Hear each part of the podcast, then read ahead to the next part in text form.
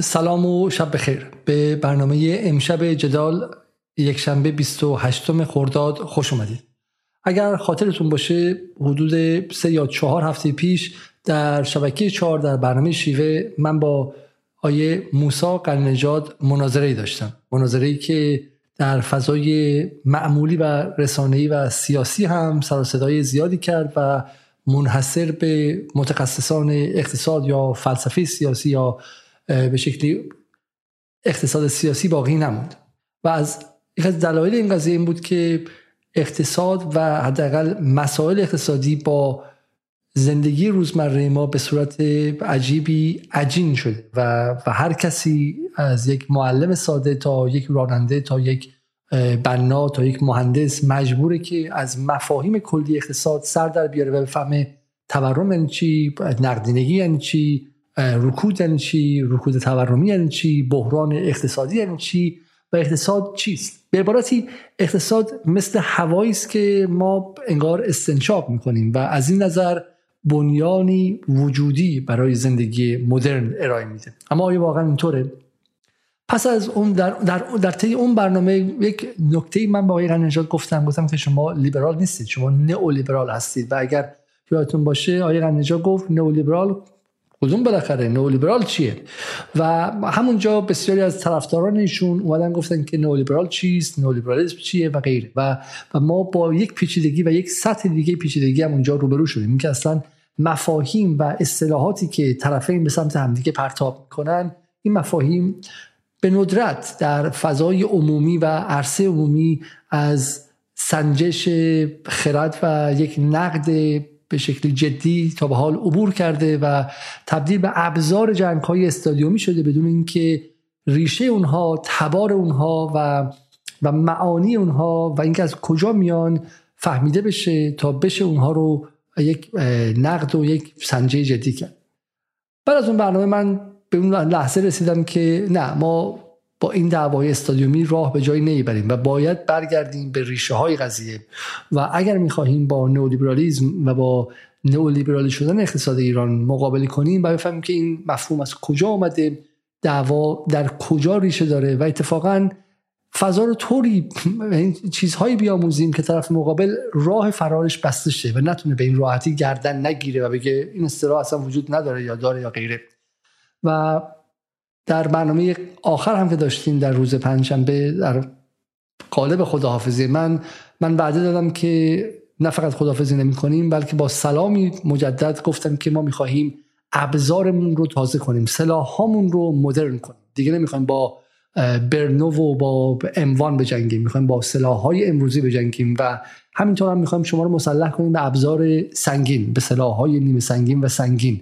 و از این نظر برنامه هامون رو تا حدی بخششون رو تئوریکتر و نظریتر خواهیم کرد. امشب یک از این برنامه هاست و امشب در کنار آیه امیر خراسانی به مفهوم نئولیبرالیسم و سرگذشت و تاریخچه نئولیبرالیسم می‌پردازیم که شما رو به این قضیه مسلح کنیم. یک مقدار بعضی جاهای بحث ممکنه که آکادمیک و دانشگاهی باشه اما من سعی خواهم کرد که در هر لحظه در کنار شما باشم و دست شما رو بگیرم و ترجمه کنم به زبانی که زبان عرصه عمومیه و نگذارم که این اصطلاحات مانع از این بشه که شما شهروندان عادی که دل در گروی ایران و منافعش دارید یک موقع احساس کنید که جای شما اینجا نیست. نه جدال جایی برای همه مردم ایرانه. چه اونهایی که تحصیلات حتی دبیرستانی ندارن چه اونهایی که دکترا دارن چه اونهایی که درس خوندن چه غیره و غیره. برای ما منافع مردم ایران مهمه و هر انسان ایرانی باید ابزار اندیشیدنی بهش داده بشه که بتونه از منافع خودش دفاع کنه. برای همین مطمئن باشین که بحث اگر سنگینم باشه من کمک خواهم کرد تا این بحث برای شما روانتر شه و, و ازش جلو بریم. این بحث بخش اول صحبت های خراسانیه و در چند جلسه تکرار خواهد شد. قبل از شروع تشکر می‌کنم اگر برنامه رو لایک کنید و به همینطور هم اگر می‌خواید برای ما کامنت بگذارید بعد از یک هفته قبل عضو کانال ما شده باشید که بتونید این کار رو انجام بدید. خب این شما و این برنامه امشب. سلام های خراسانی شبتون بخیر و خوش آمدید سلام به همه بیننده هاتون امیدوارم بحث خوبی داشته باشیم من در خدمت. بسیاری آیه خراسانی برای شروع از اصلا نئولیبرالیسم رو چرا باید بهش بپردازیم اینقدر؟ آیا این یک دعوای بین چپ ها و راست ها یک دعوایی که فقط در ایران وجود داره؟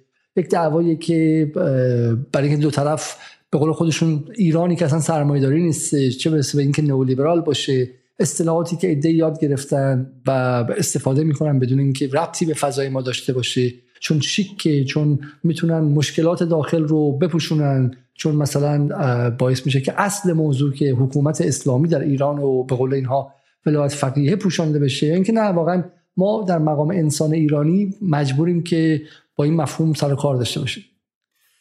ببینید ما توی در واقع این ارائه و ارائه های بعد با چند تا سوال اصلی در واقع چند سوال اصلی می‌خوایم بپردازیم. این سوالات باید پس این سوالات برگرفته از زندگی روزمره ماست و برگرفته از همین بحثیه که تو حوزه عمومی ما باش درگیریم. اولین سوال اینه که چرا ما ناچاریم نولیبرالیسم رو بفهمیم؟ دلیلش هم اینه که در واقع این نولیبرالیسم فهمیدن نولیبرالیسم مثل فهمیدن یک مکتب فلسفی یا دونستن مثلا تاریخ اندیشه یا چیزی شبیه به این نیستش. ما خواهیم دید که چطوری ما گریزی نداریم از اینکه نولیبرالیسم رو بفهمیم. سال دوم اینه که چه گروهی برای نخستین بار این واژه رو به کار بردن و منظورشون از این مفهوم چی بودش؟ ما سعی می‌کنیم تا یه سیر تاریخی بسیار کوتاه در واقع این فرایند فراگیر شدن مفهوم نولیبرالیسم رو توضیح بدیم. سال سوم که سوال بسیار پر تکراری هم هست و خب امروز از زبان خیلی ها میاد اینه که آیا نولیبرالیسم آیا اقتصاد نولیبرال علمه؟ ما وقتی که میگیم علم منظورمون چیه؟ چرا اینقدر دعوای بین علم و ایدئولوژی تر میشه؟ چرا حامیان نولیبرالیسم به دشمنان خودشون میگن ایدئولوژیک و ما در پایان خواهیم دید اینها چه تصوری از علم دارن؟ و وقتی که میگن علم منظورشون دقیقا چیه؟ سال بعدی اینه که ریشه های فکری نولیبرالا چیه؟ یعنی ما از کجا از کجا این بحث شروع شده؟ در واکنش به چه چیزی شروع شده؟ در واکنش به چه مکاتبی؟ چطوری با سیاست پیوند خوردش؟ چند سالشه اساسا؟ مهمترین نظریه پردازاش کیه؟ یه موضوع دیگه هم که ما بهش می‌خوایم بپردازیم زیل عنوان سال بعدیمون اونم اینه که چرا اساسا اقتصاددانا که صلاحیت خیلی صلاحیت گفتگو درباره نولیبرالیسم رو ندارن ما خواهیم دید که این مفهوم مفهوم بسیار گسترده و چطوری در رشته های دیگه به کار, کار رفته. و در انتها در واقع ما به دو سوال اساسی دیگه می‌پردازیم که چرا نظریه پردازان اجتماعی معتقدن نولیبرالیسم نه نظریه امری اقتصادی بلکه شیوه زندگی جهان امروزه؟ و در پایان اینکه چرا نولیبرالیسم همیشه ملازم سرکوب سیاسی. ما سعی می‌کنیم توی این در واقع گفتگوها به این چند سوال اصلی جواب بدیم پاسخهایی بدیم که بیننده مسلح بشه. وقتی که واژگانی رو میشنوه بدون این واژگان دقیقا به کجا ارجاع پیدا می‌کنه؟ وقتی که میگن نولیبرال ما داریم دعوای علم و ایدئولوژی می‌کنیم بدون بیننده بدون در واقع منظور اینا از علم دقیقا چیه؟ این سوالا رو من یه باز کنم برای مخاطب. چرا ما ناچار به فهم نولیبرالیسم هستیم؟ شما گفتین که این امر یه بحث دانش نیستش کتاب فلسفه صوفی نیستش که حالا بیایم من مهندسم من دکترم بذاریم با علوم به با فلسفه آشنا بشم. یا مثلا از روی کنج کاوی می‌خوام با علوم سیاسی آشنا بشم. درسته؟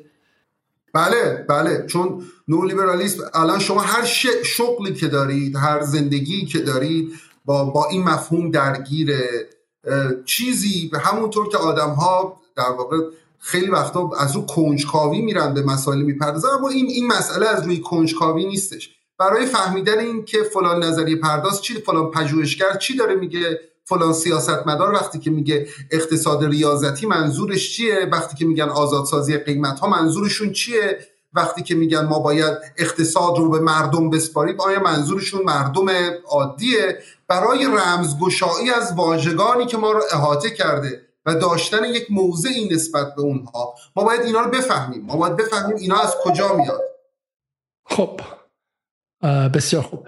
من می‌خوام برگردم به این سوالات و یه مقدار به اینکه مخاطبم مخاطبم با ما باز مخاطب با ما راحت تر همراه شه. من می‌خوام برگردم و دقیقا سوالات رو از روی اینجا از روی خود پاورپوینت دنبال کنیم. فقط من خب پس اولین قضیه اینه که اینجا ما برای کنجکاوی علمی نیستیم. اگرچه کنجکاوی علمی هم مهمه ها. یعنی فهمیدن مثلا ایدئالیزم ماتریالیزم فلسفه فلانی فلسفه فلانی مکتب فلان. اینا همش مهمه و داشتن یک دانش کلی درباره علوم انسانی امروز غربی مهمه. ولی این قضیه یک تفاوت حیاتی و کیفی داره با قضیه. اینه که زندگی روزمره انسان ها حداقل از 1980 به بعد یا برای بعضی 1990 به بعد با این قضیه گره خورده که حالا آیه خلاصه شما میگن چرا. این نکته اینه. نکته دوم این که آیا اصلا مفهومی به اسم نئولیبرالیسم وجود خارجی داره یا اینکه نه؟ اگه بدین ما یک تیکه از برنامه پرگار رو ببینیم و بعد با همدیگه برگردیم. و شما چرا ندارید آقای سلواتی من فکر می‌کنم همچین چیزی وجود نداره. می‌دونید برای اینکه مثلا وقتی میگیم که لیبرال چی هستش لیبرالیسم در چهار تا قسمت اخلاق بحث سیاست و اقتصاد اینا همشون یه تعریفی پیدا می‌کنه. ولی نئولیبرالیسم چیزی نمیده نئولیبرال در مورد اقتصاد اگر بشه بهش تعریفی داد. برای اینکه الان من اینه که دارم با شما صحبت می‌کنم یه همچین ما در اقتصاد مثلا کلاسیک داریم نئو بله، کلاسیک در قسمت دوم راجع به این صحبت کنیم. ولی به طور خلاصه منظور شما این است که این آدرس غلطه نئولیبرالیسم روی کار. اقتصاد بله. تعریف خب پس واقع آیه سلواتی در این برنامه معتقدن که چیزی به اسم نو, نو... لیبرالیسم مثلا وجود نداره. درست آیه خراسانی؟ بله این تق... این عقیده ایشون نیست. تقریبا عقیده بدنه کارشناسان اقتصادی داخل ایرانه. که اینها معتقدن ما اساسا در تاریخ عقاید اقتصادی تو دانشگاه چیزی به نام نولیبرالیسم نمی‌خونیم. خب ما مکاتب اقتصادی لیبرال داریم نو کلاسیک داریم راجب اینها می‌خونیم مرکانتالیست داریم راجب اینها می‌خونیم ولی چیزی به نام اقتصاد نولیبرال اساسا همچین چیزی وجود نداره. خب یه تیکه دیگه از ویدیو رو ببینیم و باز برگردیم. ولی وقتی من در مورد اقتصاد لیبرالیستی حرف می‌زنم می‌دونم که در مورد چی صحبت می‌کنم. و از کجا از کدام نتایج این منتج شده؟ ولی در یا در مورد بحث های دیگه هم که عرض کردم مثلا در مورد اقتصاد سوسیالیستی یا در مورد اقتصاد کنزی اینا بخوایم حرف بزنیم ما می‌دونیم که در مورد چی صحبت می‌کنیم. ولی من تصورم به اتکای بسیاری از نظریات مشابه اینه که اقتصاد نئولیبرالیستی یک جور ناسزای محترمانه اکادمیسیان های چپ هستش به اقتصاد لیبرال. من این رو دقیقا اینجوری می‌تونم تعریف کنم و چرا این ناسزا اینقدر وست؟ ناسزای سیاسی اکادمیک چپ ها به لیبرال ها رو میگن نئولیبرالیسم. این خیلی مهمه. برای ما برنامه امشبمون برنامه به شکلی برنامه از روی شکم سیری نیستش. برنامه ای که شما میاد بگی آقا این سیاست خاص در خوزستان در بلوچستان این سیاست آبرسانی این سیاست نان این سیاست گوشت در فلان جا خطرناکه هست یا نه؟ نئولیبرالیه به فلان و میگن اصلا نئولیبرالیسم چیه؟ نئولیبرالیسم وجود نداره. ناسزای معدبانه با کلاس آکادمیک های چپ به اقتصاد سرمایه به بازار آزاد. درسته؟ این نقطه خوبی برای شروع خراسانی. بله، این اتفاقا ما این وقتی که میگیم بدنه اقتصاد میگه نولیبرالیسم وجود نداره این به این معنی نیستش که این آدمای کمهوشی یا آدمای آدمای که قصد و قرض دارن یا آدمای خیلی بدی نمی‌دونم چیز. این یه نشون دهنده یه چیزی در علم اقتصاده. متاسفانه برخلاف سایر علوم انسانی که همیشه متحد به تاریخشه دانشجوهای اقتصاد به ندرت در واقع مراجعه می‌کنن به تاریخ دانش اقتصاد. چون شما جامعه شناسا رو ببینید جامعه شناسا مدام با کلاسیکاشون درگیرن. پیوسته شما تو مباحث روز جامعه شناسی مارکس وبر زیمل دورکیم اسپنسر اینها خانش های جدیدی ازشون ارائه میشه. بدون کلاسیکا اساسا شما نمی‌تونید حرفی بزنید خب. یعنی هیچ جا شما رو به رسمیت نمی‌شناسن. تو فلسفه هم همینطوره. یعنی شما تو فلسفه نمی‌تونید بگید من فلسفه خوندم ولی افلاتون نمی‌شناسم ولی ارسطو نمی‌شناسم ولی کانت هگل نمی‌شناسم. مدام مجبوری به تاریخ در واقع تاریخ اون دانش مراجعه کنید. همینطور که تو سای عمده علوم انسانی نظری. معضلی که ما داریم با دانش اقتصاد علم داخل گیومه علم اقتصاد امروزه اینه که عملا تاریخ زدوده است. یعنی بچه ها در واقع با تئوری های اقتصاد کلان و خورد امروز روز مواجه میشن و فکر می‌کنم آخرین این هم مثل در واقع پزشکیه. خب شما باید یه تکست بوکی داشته باشی. بر اساس اون تکست بوک اون تکست بوک میگه این حالت اگر اتفاق افتاد آنگاه شما باید این سیاست رو پیش ببرید یا نمودار در واقع عرضه و تقاضا چه میشه و چیزهای شبیه.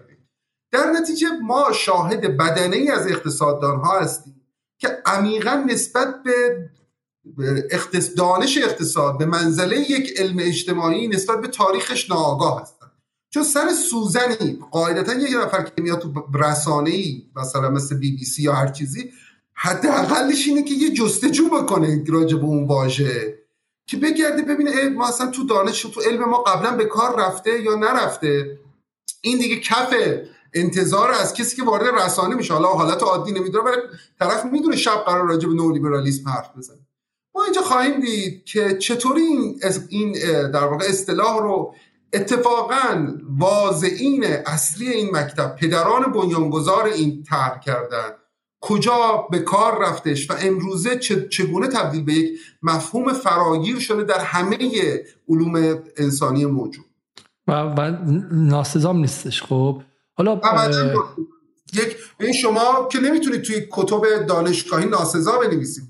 همین الانی که ما از لحظه که برنامه رو شروع کردیم تا این لحظه که الان هستیم احتمالا همین الان چندین مقاله راجع به نولیبرالیسم منتشر شده. ما خواهیم دید حجم در واقع محتوای دانشگاهی که درباره این مفهوم شما تو دانشگاه می‌تونید ناسزا بگید. و اون ناسزا رو می‌تونید بذارید title و عنوان مقالتون یا کتابتون. ما این رو خواهیم دید در ادامه. اگه اجازه بدید من برم سر همین بحث یعنی بگذرم از کتاب و کمی درباره این بخش که اتفاقا نشون میده این واژه. من دو تا لینک براتون فرستادم. یکی از یکی گوگل بوکس. ما نیاز نیست کار عجیب غریبی بکنیم تحقیق عجیب غریبی بکنیم. کافیه بریم تو گوگل بوکس و ببینیم چند کتاب یا همین ناس با، با همین ناسزا شروع میشه. خب؟ و تو حوزه های مختلف. شما کمی پایین تر برید می‌بینید درباره آب و هوا بر اساس نولیبرالیزم تو تاریخ اندیشه سیاسی تاریخ فلسفه درباره تو انسان شناسی مسائل خانواده دولت اینها همه همه با مفهومی که دوستان فکر می‌کنن فوشه فوشه شروع شده. و بسیاری از اینها در دانشکده هایی نوشته شده که دانشکده های لیبرال هستند توسط آدم هایی نوشته شده که آدم های لیبرال هستند و ما فراموش نکنیم. ما خواهیم دید که در واقع دشمن اصلی نولیبرالیسم دست کم موج دوم نولیبرال ها نه چپ ها یا کمونیست ها مارکسیست ها بودن. آدمی مثل کینز بوده. یعنی لیبرال ها بودند. لیبرال هایی بودن که در واقع لیبرال های میانه بودن به همین دلیل عجیب نیست که مثلا ما می‌بینیم توی چیز تو حالا بریم سراغ گوگل اسکالر. گوگل اسکالر هم یه نگاه بندازیم. سر این مفهومی که وجود داره. چون من اون توضیحی که درباره دشمنان هست و در ادامه بگم. خب اینم گوگل اسکالره بله بله بله. ببینیم می‌خوام من بزرگترش کنم که مخاطب راحت‌تر بتونه مقالات علمی دانشگاهیه ethnographies of neoliberalism. اتنوگرافی ها یا اتنوگرافی فارسی فکرم قوم نگاری یا مردم نگاری؟ مردم نگاری. مردم نگاری های نولیبرالیسم از نولیبرال فیلسوفی تا انتی لیبرال سلوگان succession of failures of neoliberalism. Neoliberal challenge what is neoliberalism?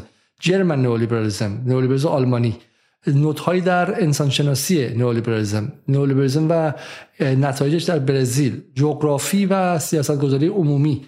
ساختار یا ساخت ساختار نولیبرالیسم و غیره. و مثلا هزاران هزار مقاله است. پس شما حرفتون اینه که برخلاف این ادعاها نولیبرالیسم اصطلاحی جا افتاده در ساحت آکادمی در غربه. من این نکته اینجا باز کنم اگه از بدین شما بعد شما بفرمایید. خب پس ببین ما اینجا کاری که داریم می‌کنیم چیه؟ جناب جناب آقای خراسانی دارن این کار رو انجام میدن.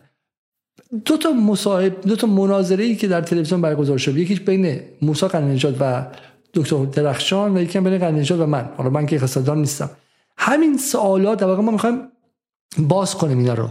و ببین کار سختیه. چون وقتی پاپولیستا حرف می‌زنن پاپولیستا حرف زدنشون شما فکر می‌کنین که این غلطه. ولی بخوای اثبات کنی غلطه باید خیلی زحمت بکشه. ما می‌خوام دقیقاً تیک تیکشو باز کنیم.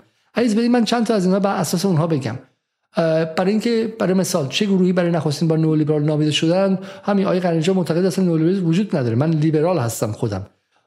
سال بعدی آیه اقتصاد نولیبرال علمه؟ اگه باز یادتون بیاد آیه قرنجا مرتب به بقیه‌ای که نولیبرال نیستن یا اون تفکر شبیه ایشون نشن میگن شما شپ علم هستین. اقتصاد علم است. درسته آیه خراسانی؟ بله. در واقع دعوای میگن. اینا این در واقع گفتار گفتار قالبی آدم هایی که خودشون این کار رو دارن. یعنی خودشون نولیبرالن. دقیقا. سال بعدی این که ریش های فکریشون کجاست؟ یه سال بعدی که حالا من از دوستان خواستم ویدیوشو بدن یه جایی مطرح شد. آیه قنجاد گفتن که مگه ولایت فقیه و آخوندا تو قوم صلاحیتی ندارن که در مورد اقتصاد نظر بدن؟ اقتصاد یک علمه که فقط اقتصاددان ها می‌تونن در موردش نظر بدن. حالا من نمیگم که ولایت فقیه و روحانیت در قوم می‌تونه نظر بده در اقتصاد ولی اینو می‌خوام باز کنیم ما که آیا اقتصاددان ها تنها کسانی هستن که می‌تونن درباره دانش اقتصادی صلاحیت دارن نظر بدن یا اینطور نیستش؟ و این خودش یک پرسش فلسفی خیلی جدیه که دعواهای خیلی سنگین فلسفی و فکری روش هستش. خیلی ها معتقدن که اقتصاددان ها آخرین کسانی هستن که صلاحیت دارن که در نظر بدن. و ما حالا امشب می‌رسیم. ما یه خلاصه تا حدی صحبت کنیم. ولی می‌خوام بگم که چیزهایی که آقای قنیجاد بدیهی گرفتن و اصول بدیهی گرفتن اکسیوماتیک گرفتن. مثل اصل بدیهی که دو خط موازی هرگز به هم نمی‌رسن. اصلا اینطور در آکادمی غرب نیستش. منم میگم آکادمی غرب. و یکی از زرنگی های نولیبرال های ایرانی چون همیشه این بوده خودشون مقابل اقتصاد اسلامی و اسلامگرایان و دعوای داخل ایران و کمونیستا و چپا گذاشتن نداشتن. جامعه بفهمه که دعوا همونطور که خراسانی گفتش اصلا دعوا با کمونیست و سوسیالیست و چپ چپی دنیا وجود نداره که بخواد باش دعوا داشته باشه. با اسلامگرایی هم وجود نداره که بخواد دعوا داشته باشه.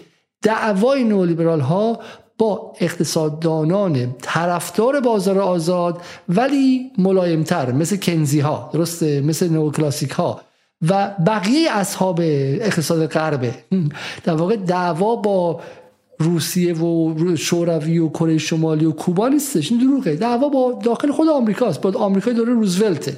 با آمریکای دوره کندیه با انگلیس دوره دهه هفتاد مثلا خب؟ دهه 60 دوره قبل از تاچر و دعوا دعوا دعوا داخلی خود غربه. ولی اینا طوری میگن که انگار اینها تنها طرفدارای آزادی هستن. و اون طرف مارکسیستایی که می‌خوان شما رو همین ببرن و به گولاک بندازنتون و سوال آخرم خیلی سوال جالبیه. اگه می‌خوایم باز کنیم های خراسانی لطفا. چرا؟ ما ما در واقع تو جلسات بعد دو, دو سه سوال آخر در واقع مربوط به محتوایی که توی جلسات بعد ارائه میدیم. ولی ما خواهیم دید امروز ما بیشتر درباره شعن اینکه نولیبرالیسم از کجا آمده تو تاریخ اندیشه متفکراش دو متفکر اصلی ابتداییش کیا بودن و چرا میگن به خودشون در واقع به چیزی می‌پردازیم که متع... معروف به معرفت شناسی اقتصادی. ما چطوری چگونه پدیدهای اقتصادی رو اما خواهیم دید که نولیبرالیسم نه یک صرفا نظریه فلسفی بلکه یک نظریه سیاسی هم هستش.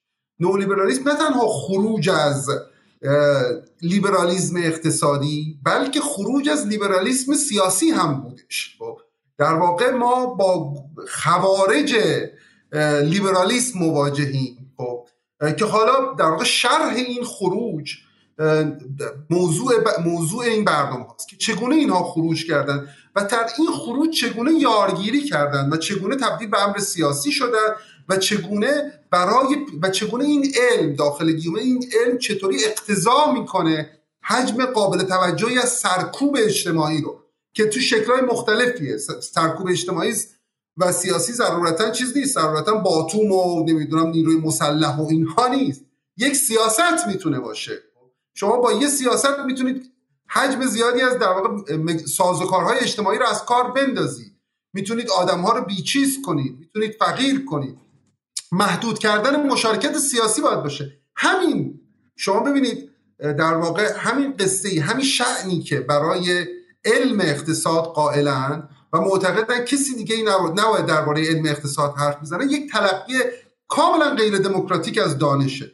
شما تصور کنید ما به در واقع متخصصین علوم سیاسی بگن هیچکی نباید راجع به سیاست حرف بزنه. فقط متخصصین علوم سیاسی باید و ما می‌دونیم سیاست جدیتر از اینه که فقط متخصصین علوم سیاسی راجع بشن یا جامعه شناسا میگن هیچ که حق نداره راجع به مسائل اجتماعی حرف بزنه. فقط جامعه جامعه شناسا باید حرف بزنن یانیس واروفاکیس که خودش یک اقتصاد دانه یه جمله بسیار معروفی داره. میگه که اقتصاد جدیتر از اونه که فقط اقتصاد دانا دربارش حرف بزنن. چون امر عمومیه. و شما می‌بینید مبنای این تاکید بر علم تاکید بر بستن دهانهای حوزه های مختلفه و ما خواهیم دید که اساسا بحث خیلی اقتصادی نیست. خواهیم دید که کتاب هایی که نولیبرال ها در ابتدا نوشتن و در ادامه این کار کردن اصلا خب کتاب خیلی اقتصادی نبودش. در کت... اینا کتاب درباره نظری کنش نوشتن درباره حقوق نوشتن. و خواهیم دید اساسا ملک تلق هیچ رشته ای نیست و هر حوزه ای می‌تونه از در واقع زاویه خودش به این آثار نزدیک بسیار خب بریم شروع کنیم که حدود 27 دقیقه از مقدممون گذشته.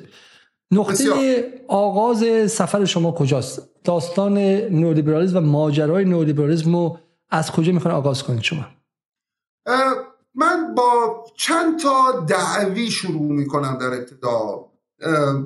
که سعی می‌کنم سوالها رو ترک کردیم. حالا می‌خوایم ادعاهامون رو ترک کنیم.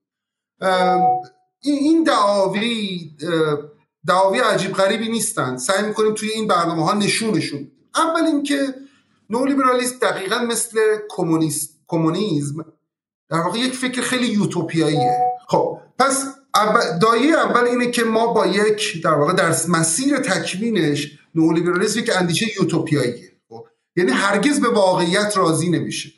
ایدهش شکل دهی مداوم به واقعیت. و اساسا ربطی خیلی به دموکراسی نداره خیلی ربطی به جامعه مدنی نداره. آرمان نولیبرالیسم نه جامعه مدنی نه دموکراسی نه هیچ نوع حیات جمعی دیگه.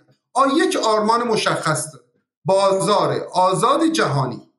و معتقد هیچ چیزی بدون داشتن این بازار آزاد جهانی قابل دسترس نیست. همونطور که کمونیست ها قبلا معتقد بودن قبل از رسیدن به یک در واقع القای کامل مالکیت خصوصی نه دموکراسی قابل دسترسه هیچ چیزی قابل دسترس نیست. این ما یک ایده یوتوپیایی دیگه است که می‌خواد تاریخ رو در واقع شخ بزنه. این این اتهام ناسزاگونه از دل آکادمی چپه یا نه؟ توی مدار توی واقع اسناد خودشون به همین صراحت هست. که اینها در واقع ما تو دفعه آینده تو بررسی آثار هایک خواهیم این در بطن فلسفه سیاسی نولیبرالیسم نهفته و خواهیم دید که اساسا نولیبرالیسم یک واقعیت تام و تمام شما فکر کنید علمی هست که مدام میگه که تو باید شکل اون چارچوبی باشه که من تصور می‌کنم علمه. نکته دوم این دعوی اوله. این در واقع دعوی اول ما. دعوی دوم ما اینه که انسانشناسی نولیبرالیسم مبتنی بر یک در واقع انسانیه که مبتنی بر سود و زیانه. خب یعنی فرض بر این می‌گیره که انسان یک ماشینیه که سود و زیان رو می‌تونه محاسبه کنه. دعوی سوممون که خواهی نشون خواهیم داد اینه که زبان روزمره ما تقریبا در بسیاری از حوزه در حوزه سیاست در حوزه فلسفه در حوزه زندگی روزمره در حوزه اقتصاد که بماند. خب تسخیر شده به واسطه زبان نولیبرالیسم. در واقع نولیبرالیسم رقاب همین مثلا, مثلا مفهوم رقابت. ما بشر به اندازه تاریخش درباره رقابت حرف زدش ولی رقابت در نولیبرالیسم با رقابت تاریخی که ما می‌شناسیم متفاوته. اصل سازمان دهنده اجتماع است این دعوی سوم ما دعوی چهارم ما خواهیم دید که چطور ایده نولیبرال یک ایده توتالیتر و تمامیت خواهه یعنی از این جهت که با هیچ, هیچ به هیچ ارزش سیاسی پایبند نیست. و وقتی که اینها میگن آزادی منظورشون آزادی های سیاسی نیست. منظورشون آزادسازی کل بازار هاست و ما سعی می‌کنیم از این مفاهیم رمزگشایی کنیم. نکته در واقع دعوی پنجم ما اینه که چرا پیاده سازی نولیبرالیست امکان هر گونه تغییر سیاسی رو می‌گیره؟ و سیاست ما سیاست عرصه تغییره دیگه خب؟ چون شما پیشا پیش امر سیاسی رو ملزم کردید در واقع گره زدید به یک تغییر بنیادی اقتصادی به خاطر همین می‌تونید برید کنار پینوشه قرار بگیرید و بگید پینوشه به صلاح خیلی هم در واقع ارجه بر حکومت های دموکراتیک دیگه چون می‌تونه این بازار آزادی های اقتصادی رو به وجود بیاره. اینها دعاوی ما و ما خواهیم دید همونطور که بنیانگذاران پدران بنیانگذار نولیبرالیسم میزس و هایک بارها گفتند راه میانه بین کمونیسم و سرمایداری وجود نداره. خب به خاطر همین اینها دشمن مارشالن دشمن کینزن. و ما خواهیم دید که در موج دوم نولیبرالیسم در واقع فاز تاریخی دوم دشمن اصلی کیه؟ در فاز تاریخی اول دشمن اصلی کیه؟ و دشمنان اینا به ندرت چپ ها بودن. وقتی که اینها میگن کمونیسم اینا به خیلی به چپ ها به اون کمونیستا میگن به اوباما میگن کمونیست. به بایدن میگن کمونیست. جالبه تو دوران مکارتیست اینها به هالیوود می‌گفتن کمونیست. خب به در واقع اصحاب هالیوود نویسنده ها بازیگرا. علتشون هم این بودش که می‌گفتن کمونی هالیوود ثروتمندان رو لب دریا نشون میده خیلی در رفاه نشون میده. نشون نمیده این ثروتمندان کار می‌کنن. هالیوود نشون میده سناتورها با گانگسترها مراوده دارن. خب؟ به خاطر همین در واقع چیز بسیاری از اصحاب هالیوود رو بسیاری از فعالین هالیوود رو دادگاهی کردن. چون اونها رو کمونیست می‌دونستن. فراموش نکنیم هایک مقاله روشنفکران خودش رو تو سال 1949 نوشتش و جریان مکارتی در سال 1950 شروع شده. اینجا بد نیست اشاره کنیم به یک کتاب بسیار مهمی که من براتون فرستادم. اگه تصویرش هم پخش کنید درباره هالیوود زمانه شیاد یا زمانه بدسگال خانم لیلیان هلمن این کتاب خانم هلمن یک نمایشنامه نویس بود در هالیوود و نویسنده بود و از جمله کسایی بود که دادگاهی شد به خاطر مشکوک بودن به کمونیسم. دلایلی هم که می آوردن براشون همین بود که چرا اونجا در فلان فیلم سرمایدار رو اینجوری نشون دادی؟ چرا اونجا نیروی کار رو این شکلی نشون دادی؟ یعنی یک سانسور تمام ایار خانم هلمن در واقع کتاب رو در دهه هفتاد نوشت. یعنی بعد از پایان مکارتیز جرأت کرد که سرگذشت آنچه بر هالیوود رفت رو در در واقع بتونه تقریر کنه. در نتیجه ببینید وقتی که این ما اشتباه نگیریم. تعبیر اینا از کمونیسم چیز دیگه ایه. اینها به هر نوع سیاستمداری که بخواد تصمیم اقتصادی بگیره میگن کمونیست. تقریب اینها از آزادی اساسا با اون درک ما با آزادی متفاوت خواهیم دید. اینها رو به عنوان دعاوی ما بپذیرید. ما تا ما در ادامه بحث و در جلسات بعدی این دعاوی رو بتونیم بشکافیم. بسیار. خب بریم سراغ کی خراسانی الان. خب الان قبل از هر چیز ما باید بدونیم که وقتی که داریم از یه مکتب فکری حرف می‌زنیم داریم تو فضای دانش داریم فضایی که تاریخ توش جدیه دعوای دانشگاه ها توش جدیه تطورش بسیار مهمه. هیچ مکتب تاریخی برخلاف آنچه نولیبرال های صداتون برخلاف آنچه صدا نمیاد. من صحبت نمی کنم آقای خراسانی که؟ اگه من صحبت نکنم شما به سختی صدای من خواهید شنید. یه لحظه نکته که هستش برخلاف اون چیزی که به نظر می‌رسه به ما میگن مکاتب اینطوری نیستش که از یک کتاب الهی در بیاد مثلا یک انجیلی نوشته شده باشه و ما بگن که خب رؤوس این مکاتب این در این انجیل هست و شما باید به این انجیل مراجعه کنید. مکاتب یه فرایند تاریخی به وجود آنچه ما امروز به عنوان نولیبرالیست می‌دونیم دست کم سه دوره تاریخی مهم داره با ویژگی های کاملا مشخص. و یک پیش تاریخ یعنی تاریخی یک پیش تاریخی که ادهی در واقع نظریه پردازایی به نولیبرالیسم فکر کردن بدونی که درباره اسم اسمی هنوز طرح شده باشه. دوره اول دهه از 1918 معمولا میگن خب. ولی از دهه 20 تا دهه 50 که ما شاهد شکلی جهت جهتگیری های فکری نولیبرالیسم هستیم. قهرمان این دوره ابتدا میزس و بعد هایکه که ما می‌بینیم یه در واقع فلسفه سیاسیشون داره شکل می‌گیره. و جایی که این بحث در جریان اروپای قاره یعنی آلمان فرانسه تا حدی در واقع بعضی از اقتصاددان های انگلستان هنوز ما شاهد قدرت گرفتن سیاسی این گروه نیستیم. ولی داریم می‌بینیم که اینها این گروه در واقع به طور جدی داره وارد فضای عمومی و عرصه عمومی میشه. دوره دوم دوره که از دهه 50 تا دهه 80 ادامه داره.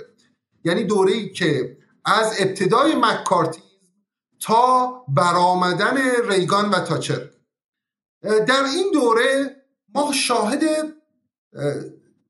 سفر یا سرایت نولیبرالیزم به ساختار دانشگاهی امریکا هستیم. یعنی نولیبرالیزم از اروپا سفر می‌کنه و وارد امریکا میشه.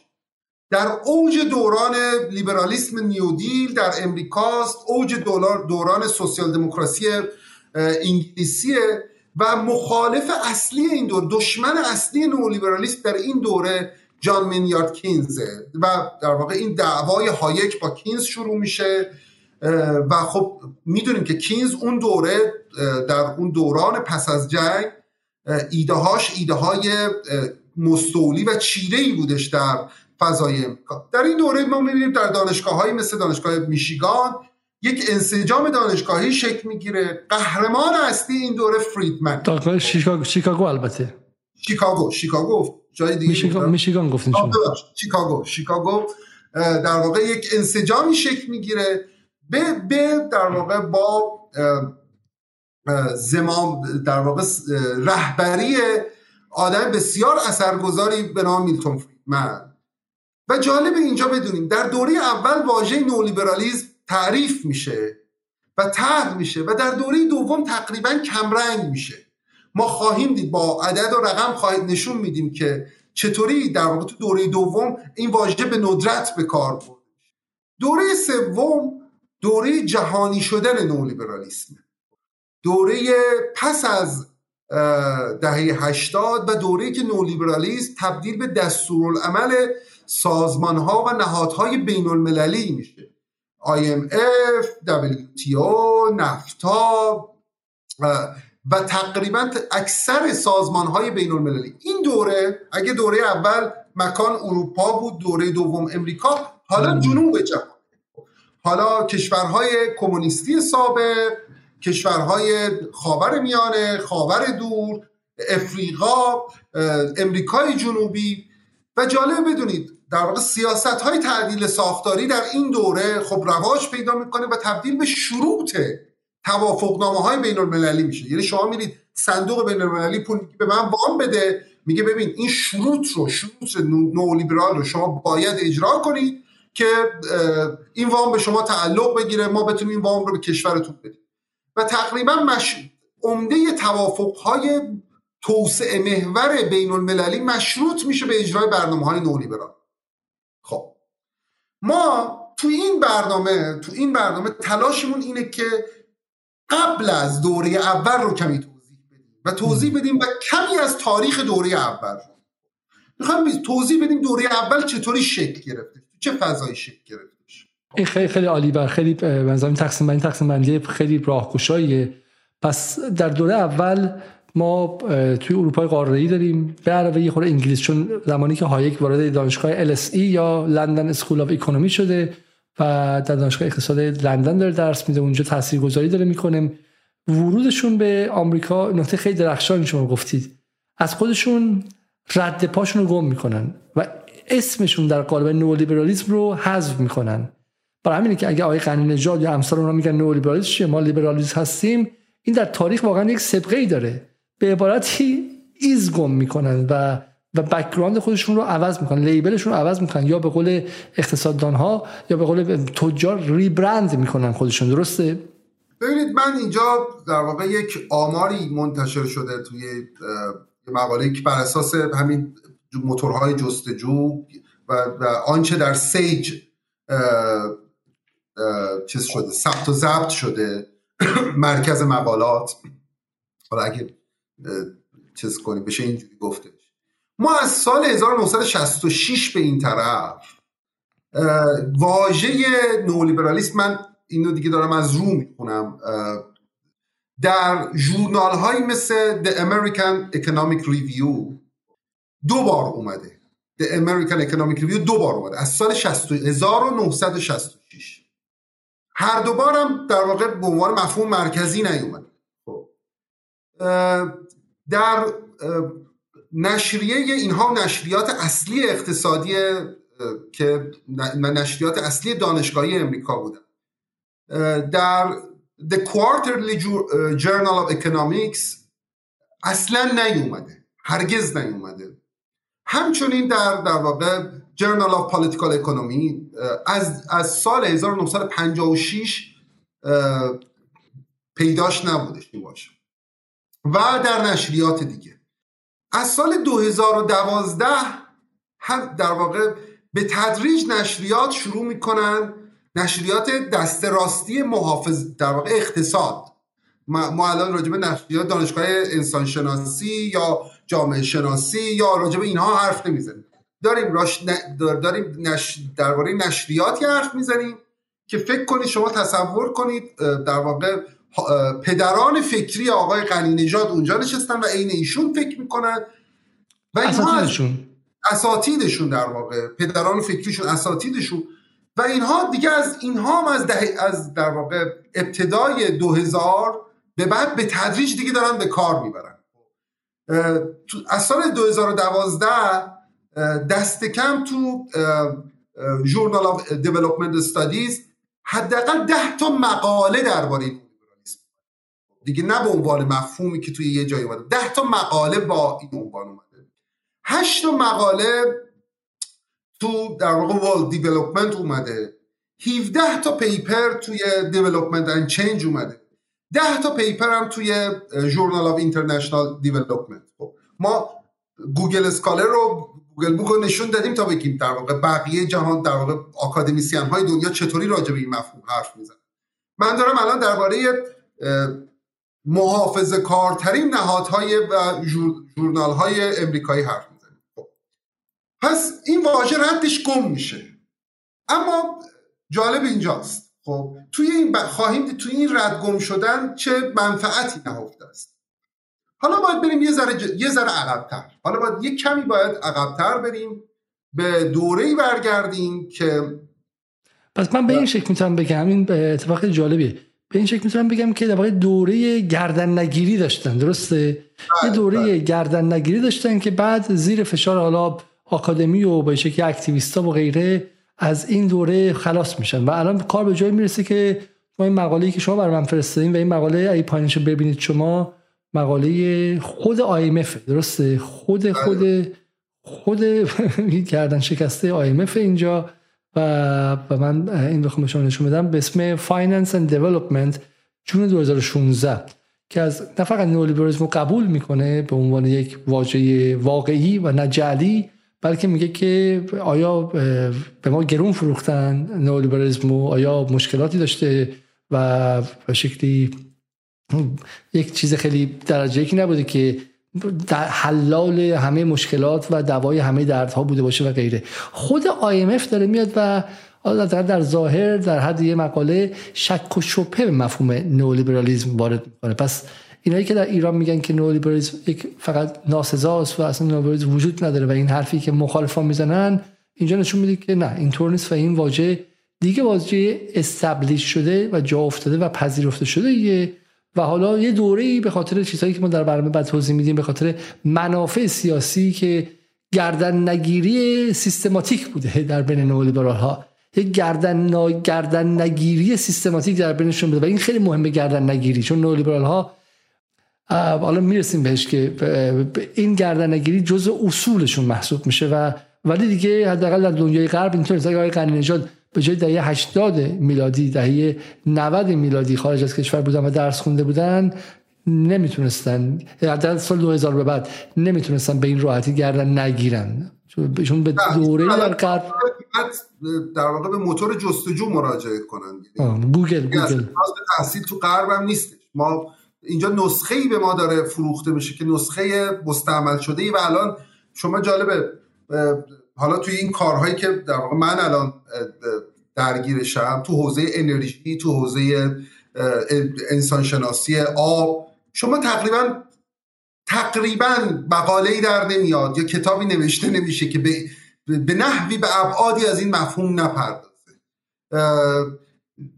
از قیمت گذاری آب گرفته مالی شدن آب گرفته در واقع رابطه انسان و دریاها و نشون میده چطور نولیبرالیسم رابطه انسان و طبیعت رو عوض کردش رابطه انسان با مفهوم ارزش رو عوض کردش.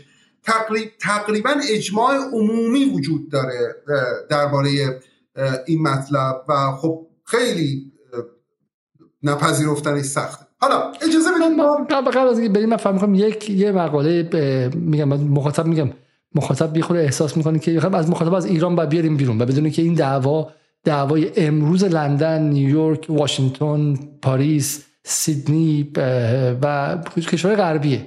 دعوا سر نولیبرالیزم چیستی نولیبرالیزم که ما باید باش کنار بیایم یا بزنیم نابودش کنیم مقابلش بیستیم واقعا دعوای جمهوری اسلامی نیستش. خب دعوای جمهوری اسلامی هم باید باشه ولی همه حرف که این دعوای جهانی و به ویژه دعوای غربیه. من می‌خوام شما رو برم مقاله گاردین.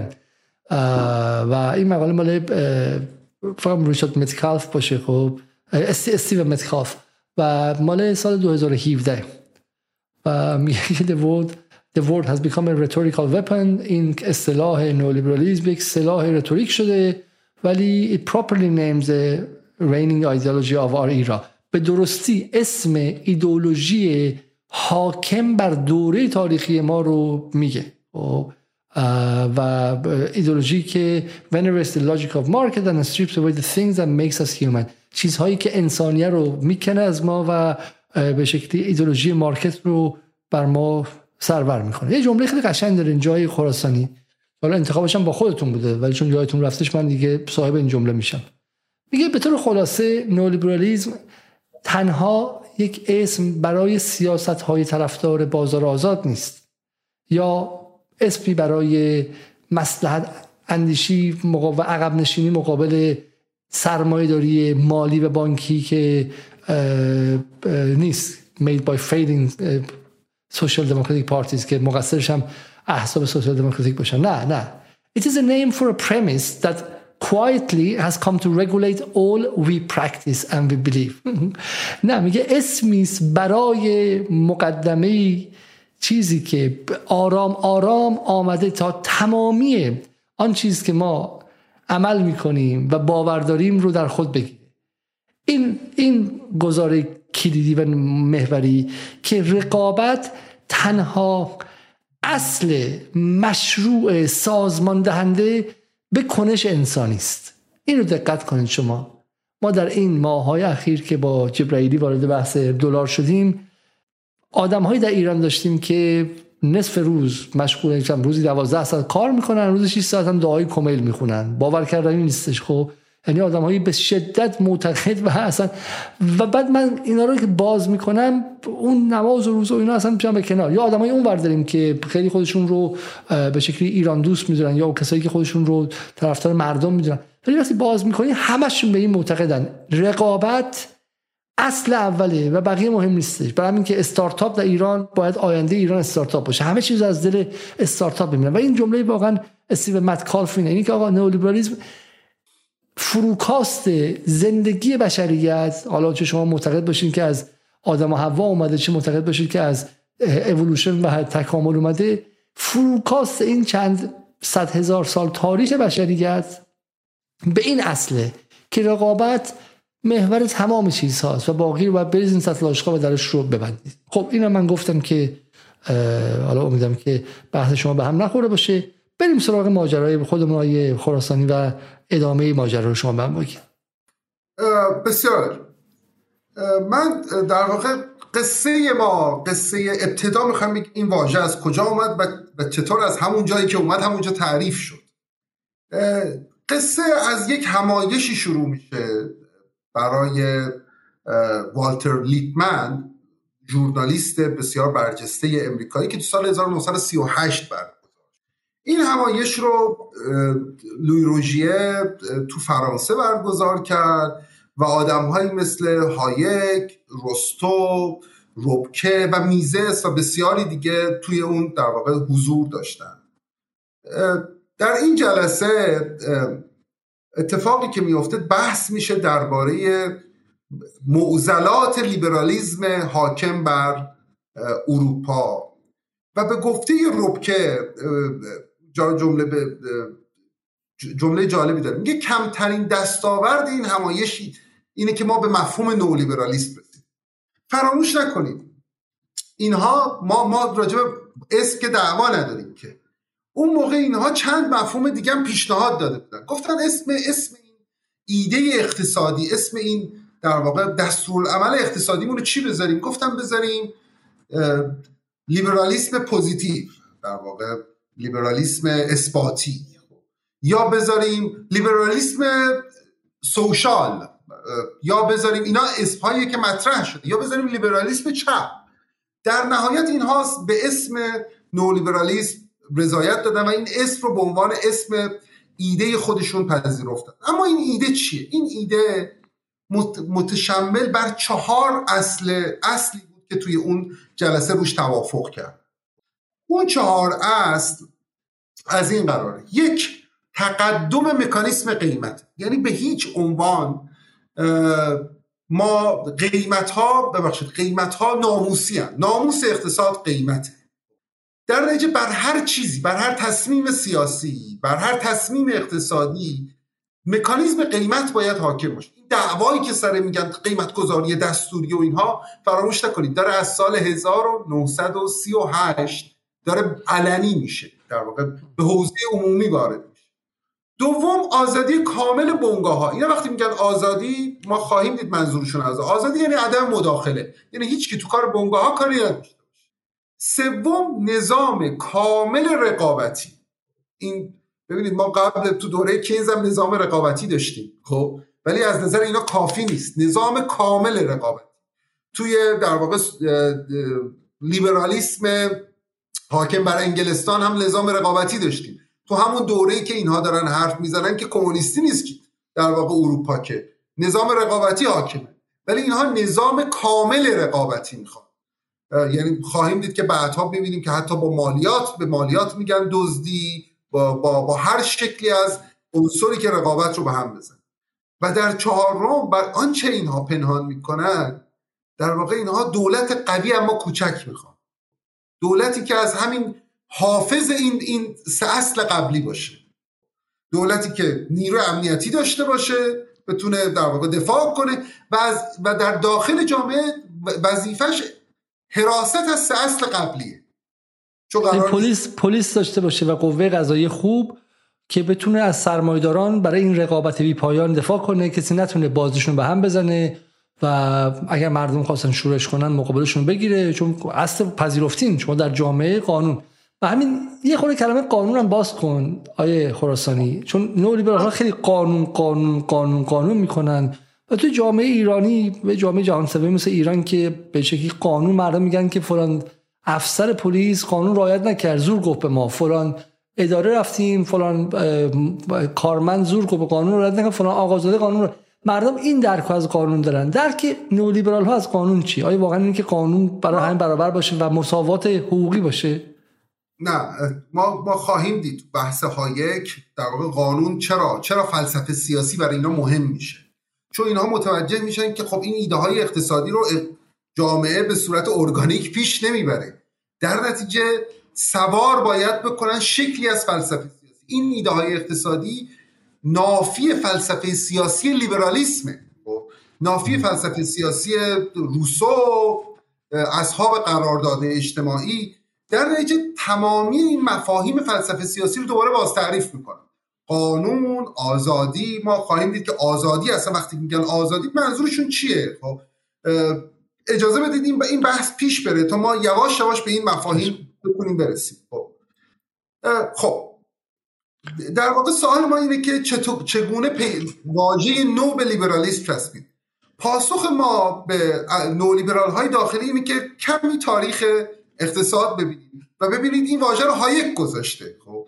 این واژه رو و این و از دل همایش لیپمن یک انجمنی شکل می‌گیره که 15 نفر از کسایی که توی همایش لیپمن هستن تو اون انجمن میرن شرکت می‌کنن. و اون انجمن انجمن اصلی کانون نولیبرال هاش اون انجمن در واقع با تلفظ انگلیسی به مونت پلرین معروفه یا تلفظ فرانسش قاعدتا نازال میشه. مونپلغم میشه.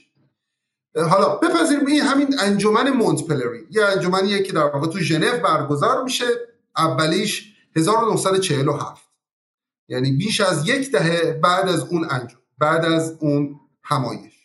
حالا اتفاقی که میفته اینه که این انجمن ما تصور تئوری توطعه نسبت به این انجمن ها نباید داشته باشه این انجمن ها اتفاقا بسیار رایجن. این جلسات توی تاریخ دانشگاه توی غرب همیشه رایج بودن. شما می‌بینید که توی جامعه شناسی رایج بودن. شما از در واقع مکتب وین در واقع تو فلسفه می‌تونیم اسم ببریم که خب همدیگر رو می‌دیدن. حلقه وین حلقه حلقه و غیره بله.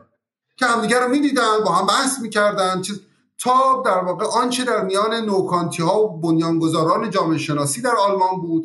وبر، دیلتای، ریچرد، زیمل اینها کسایی بودن که خب توی در واقع تو خونه وبر با پذیرایی همسر وبر مدام هم دیگر ما تصور عجیب و غریبی از این حلقه ها نداریم. این حلقه ها کانون برای ایجاد برای شکلدهی اجتماعات علمی برای پیشبرد ایده های علمی. همین امروز هم که من و شما داریم صحبت می‌کنیم عموم آکادمیسیان ها توی قبل عضو یکی از این حلقه ها اتاق های فکر جلسات مداوم و چیزهای شبیه به این هست این من شاید می‌خواد توضیح بدم اینجا اضافه. خیلی نکته درخشانی گفتین چون توی اون گفتگو باز با بین پروفسور درخشان و آقای قنیجاد آیه درخشان هم در تون صداشون طوری بود که انگار این حلقه به شکلی حلقه ممپلیه یک چیز فراماسانه که سری آدم جمع شدن دورش و دارن یک کار عجیبی می‌کنن و غیره. در حالی که اینطور نیستش. این حالا اینکه بعدا چه سرنوشتی داشته صاحبان قدرت از این از دستاوردهای این حلقه خوششون اومده فکرن که این به درد ما می‌خوره بیایم بزرگشون کنیم یه چیز دیگه است.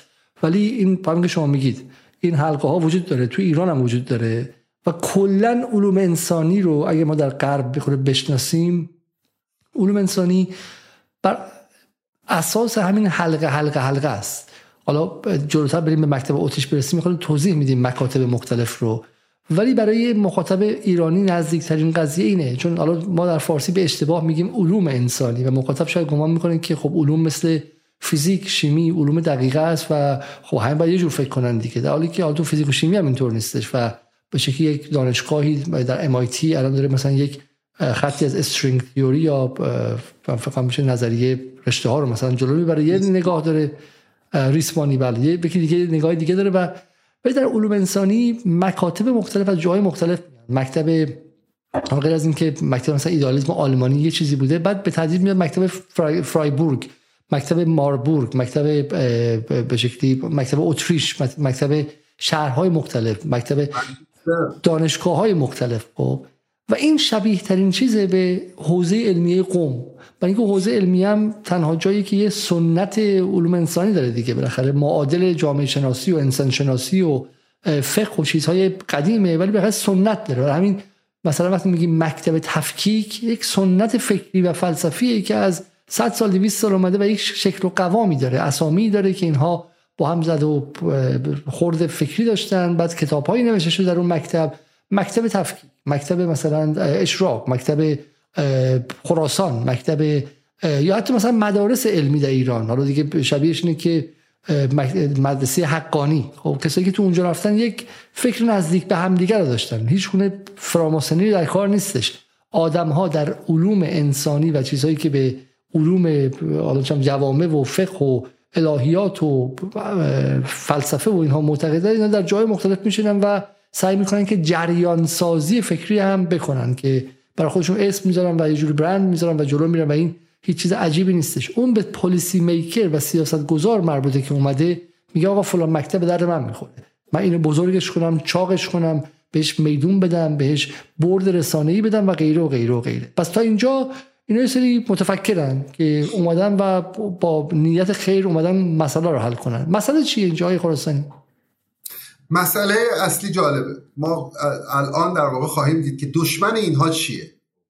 باز هم اتفاقا این توضیح روال دانش نظام دانش و دانشگاه ضروریه. ببینید ما فراموش نکنیم که در پیشا تاریخ مکتب اتریش یعنی قبل اینکه تاریخ شروع بشه دعوای تأسیس علم یه دعوایی بود سر تأسیس علم در بین در انگلستان و آلمان. در انگلستان علوم جایگاه متفاوتی داشتن. اول اینکه علوم عمدتا بین ای بودن. یعنی ما نگاهی به حتی در واقع اقتصاددانهای معروف سنت نو کلاسیک سنت کلاسیک بندازیم ببینید مثلا آدم اسمیت ریاضیات خونده زبانشناسی تاریخی خونده فلسفه خونده یا مثلا مالتوس ریاضیات خونده علوم طبیعی خونده زبانشناسی حتی کینز. خب که توی اون سنت در واقع بزرگ شده علاوه بر اقتصاد تاریخ و سیاست و ریاضیات و هنر خونده این این محیط آکادمی توی آلمان و اتریش کاملا متفاوت بود. توی آلمان و اتریش شما سه رشته مجزا از همدیگه داشتید. فلسفه حقوق علوم طبیعی. و این, تفاوت اول این بود. تفاوت دوم فراموش ما الان داریم درباره قرن 19 حرف می‌زنیم. در مورد لحظه ای که چیزی به نام علم اقتصاد داره. تفاوت اول سر شکل نظام دانش بود. توی آلمان این دانشگاه با هم همه رقابت داشتن. سر شن و منزلت و در واقع پول و اینجور چیزها با هم رقابت داشتن. اما یه مسئله دیگه هم اینجا بودش. مسئله مستعمرات. برخلاف انگلستان که مسئله مستعمرات داشت. آلمان خیلی مسئله مستعمرات نداشت. به خاطر همین الگوی ریاضی شما می‌بینید توی اقتصاد اقتصادی که توی انگلستان شکل می‌گیره بی نهایت مهمه. چون مهمه چقدر پول از هند اومده چقدر پول باید بره مصر. در واقع این این مستعمرات باید با یک اقتصاد جهانی باید بتونن در واقع شکل بگیرن. این این تفکیک تفکیک مهمیه. هر دو تا هر دو تا حوزه یعنی حوزه انگلستان حوزه چیز حوزه آلمان هر دو متاثر از فیلسوفان خاص خودشون بودن. حالا من دیگه نمی‌خوام اسم ببرم اینا. ولی فراموش نکنیم اولین کرسی اقتصاد در آلمان در انگلستان 1805 به مالتوس داده میشه. اونم کجا؟ توی کالج هند شرقی. خب؟ یعنی جایی که مربوط به مستعمرات. حتی ما تو فرانسه هم الگویی که می‌بینیم الگو شبیه آلمانه. یعنی اروپای قاره با الگوی انگلستان کاملا متفاوته توی انگلستان این دانش شکل می‌گیره و تبدیل میشه به آن چیزی که ما بهش اقتصاد کلاسیک. یا بعدها اقتصاد نو کلاسیک که از در واقع وامدار هم. اما ماجرا توی آلمان جور دیگه ای رقم سوال اصلی آلمانی ها که اون موقع هم خب خیلی از همین اقتصاد کلاسیک سعی می‌کردن استفاده کنن بودش که ما چرا مثل انگلیسی ها صنعتی نمیشیم؟ چرا آلمان چی پیش میاد که ما, ما چرا هر کار هر چه می‌کنیم توی انگلستان صنعت داره پیش میره ولی آلمان آلمان صنعتی نمیشه؟ اینجا بحث اصلی دعوای در واقع مسئله اصلی اقتصاد نیمه دوم قرن 19 توی انگلستان توی آلمان شکل می‌گیره و مکتبی به وجود میاد به نام مکتب تاریخی آلمان که آدم اصلیش هم ویلهلم روش است. مکتب تاریخی می‌خواد به این سوال جواب بده. میگه که ها دلیلش اینه که این اقتصاد کلاسیک داره درباره جهان حرف می‌زنه و فراموش نکنیم توی تخیل قرن 19 انگلستان شما می‌تونستید درباره جهان حرف بزنید و جهان رو ببینید. خب؟ و به خاطر همین اصول عام می‌تونستید داشته باشید اصولی که تو هم توی منچستر هم تو دهلی کاربرد داشته باشید اینو برای ما یه قبل از اینکه بریم به مکتب تاریخی آلمان خیلی جالب این قضیه. سوالی که آلمانیا می‌خوان در دلیل عقب ماندگی خودشون. خب؟ در مورد آدم اسمیس که مکتب انگلیسیه درسته؟ پدر اقتصاد کلاسیکه. و دقیقا همین که میگید اسمیس دو تا چیز داره دیگه. تلفیق توپ آدمکش روی عرشه کشتی انگلیسه که داره به هندوستان و ایران و چین حمله می‌کنه و یکی پس از دیگری مستعمره ها رو فرو مینشانه و یکی هم استاک اکسچنجه یکی هم بورس لندنه درسته؟ بورس بله. و توپخونه امپراتوری انگلیس که به هم تلفیق میشن میشه آدم اسمیس. یعنی یک پا در امپریالیسم و در حالا امپریالیسم قدیم دیگه بالاخره در, در استعمار کهن یک پاشم در روابط آزاد اقتصادیه خب؟ و این آلمان نداشته. یه خود در مورد این کلاسیسیسم برای ما توضیح بدین در مورد این اقتصاد کلاسیک. مهمه. چون مالتوس هم حتی وقتی که فکر می‌کنه مجبور راجع مستعمرات نظریات مالتوس که تاماس مالتوس کسی که اولین کرسی اقتصاد رو بهش اختصاص داده میشه توی انگلستان و آدم بسیار مهمیه تو حوزه جمعیت شناسی و خب نظرات خیلی چالش برانگیزی داشتش اصلا توی ادبیات ژورنالیستی صفت مالتوسی یه مقدار صفت بدیه. چون شما چون معتقد بود بخشایی از جهان باید بمیرن برای اینکه کمیابی وجود داره و چیزهای شبیه به این که خب خیلی هم معروفه. مخاطبا آشنا هستن چون سر همین قضیه کرونا گفته می‌شد که کرونا محصول کسایی است که فکرای مالتوسی داشتن اصلا می‌خوان جمعیت زمین کم شه و غیره اینها. با آشنا هستن مالتوس چه به اقتصاد داشت؟ آه چرا مهمه؟ چون ببینید توی انگلستان وقتی که می‌خوان دانش اقتصاد درباره اقتصاد سیاسی حرف می‌زنن مجبورن جهانی حرف بزنن به خاطر مستعمرات انگلستان. مجبورن از همون جایی که طلوع خورشید طلوع می‌کنه و در واقع هرگز خورشید غروب نمی‌کنه اولین در واقع اولین تخیل گلوبال. خب یا جهانی شکل می‌گیره. اینا میگن که خب ما که اقتصادمون ملی نیست که. خب اقتصاد ما جهانیه. ما باید یه راجبه یه شکلی از اقتصاد حرف بزنیم که از مستعمراتمون تا شرق دور تا افریقا تا در واقع اکتشافات جدیدمون رو بتونیم با این مدل اقتصادی توضیح بدیم. قافل از این که چرا؟ چون داره از چشم امپراتور می‌بینه. از چشم صاحب جهان می‌بینه. در واقع اینها نظریات جهان شمولی طرح می‌کنن برای وضعیت واقعی جهان شمول خودشون. اتفاقی که میفته تو آلمان قصه متفاوته.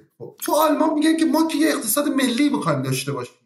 ما که مثل انگلستان امپراتوری نیستیم. ما با این نظریات نمی‌تونیم چیز حالا نتونستیم آلمان رو صنعتی کنیم. ما چطوری می‌تونیم صنعتی پاسخ ویلهم روشه پاسخ مهمیه.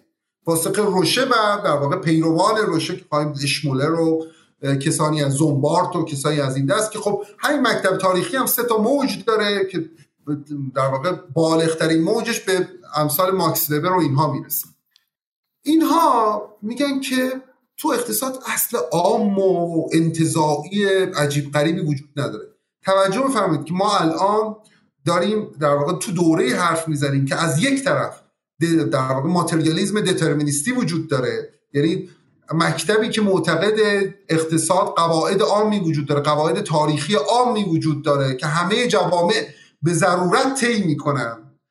و کلاسیزمی در واقع اقتصاد نظری های کلاسیکی که اونم معتقده که قواعد اقتصادی اقتصاد برای اینکه شکوفا بشه باید از تابع قواعد عام و انتظایی باشه خب؟ و قواعد کاملا جهان شمولی بشه. اینجا روشه میگه که خب این همچین اتفاقی که تو آلمان که نمی‌تونه بیفته. ما آلمان اینجا تاریخش متفاوته همه چیزش متفاوته. اساسا اینا معتقدن تج... یعنی حرف روشه این بود که تجارت آزاد قادر نیست مسائل صنعتی شدن رو در کشوری که با انگلستان اینقدر متفاوته حل کنه. واسه همین خواستار اتفاقا نقش دولت نقش مهم مداخله دولت در امور اقتصادی ایده ای که نسبت به دانش اقتصاد دارن اینا جالبه. اینا میگن که آقا شما دانش اقتصاد باید بری تکنگاری کنی. یعنی اگر می‌خوای درباره ایران تصمیم بگیری باید شما دهها تکنگاری از اقتصاد زاهدان از اقتصاد مشهد خرم داشته باشیم و ما باید با دانش تاریخی دانش تاریخی رو تبدیل به سیاست گذاری های اقتصادی کنیم اینا معتقد اساسا چیزی به نام امر اقتصادی در انتظار و منفک از امر فرهنگی امر سیاسی امور اخلاقی نمی‌تونه وجود داشته باشه. چون تاریخ با همه پیچیدگیش همیشه در واقع احضار میشه و حضور داره و عمل می‌کنه. این لحظه لحظه مهمیه چون در واقع روش شناسی اینها قاعدتا میشه یه روش شناسی استقرایی ارجاع به تجربه و تحلیل تاریخی و سیاست هایی که اینها پیش می‌برن بر اساس همین روش شناسی. ما باید تاریخ آلمان رو بشناسیم روایت های متفاوتی از تاریخ آلمان. آلمان رودخانه داره رودخانه های متفاوتی داره منابع متفاوتی داره آدمهاش فرهنگ های متفاوتی دارن و باید بتونیم در واقع سیاست گذاری اقتصادیمون رو بر این اساس پیش ببریم. خب پس این خیلی خیلی نکته جالبیه و واقعا نقطه اصلی. پس مکتب تاریخی در آلمان. این لحظه است که مقابل نو کلاسیکا وای میسته و میگه که نه ما اقتصاد نیستش که قوانین عامی داشته باشه از بیرون. ما باید بیایم برای جاهای مختلف متفاوت بیاندیشیم و به شکلی تاریخ و مسیر و سیر تاریخ رو هم در جاهای مختلف در نظر بگیریم. درسته؟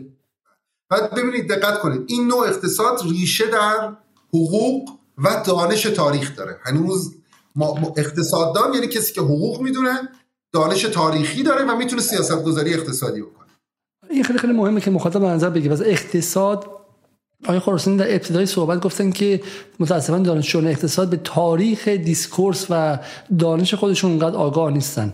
وقتی اقتصاد می‌خونن گمان می‌کنن که دارن فیزیک می‌خونن شیمی می‌خونن و همین الان مثلا این قوانین جهان شموله که باید بخونن که تورم چیست؟ و چگونه مثلا در اقتصادهایی با فلان میشه و فلان کرد. خب بعد میرن نمودارهای ریاضی و نمودارهای آماری و غیره رو نگاه می‌کنن و بیشتر گرفتار اونها میشن. در حالی که اقتصاد یک علمیه که در یک دانشی که تاریخ خیلی مشخصی داره.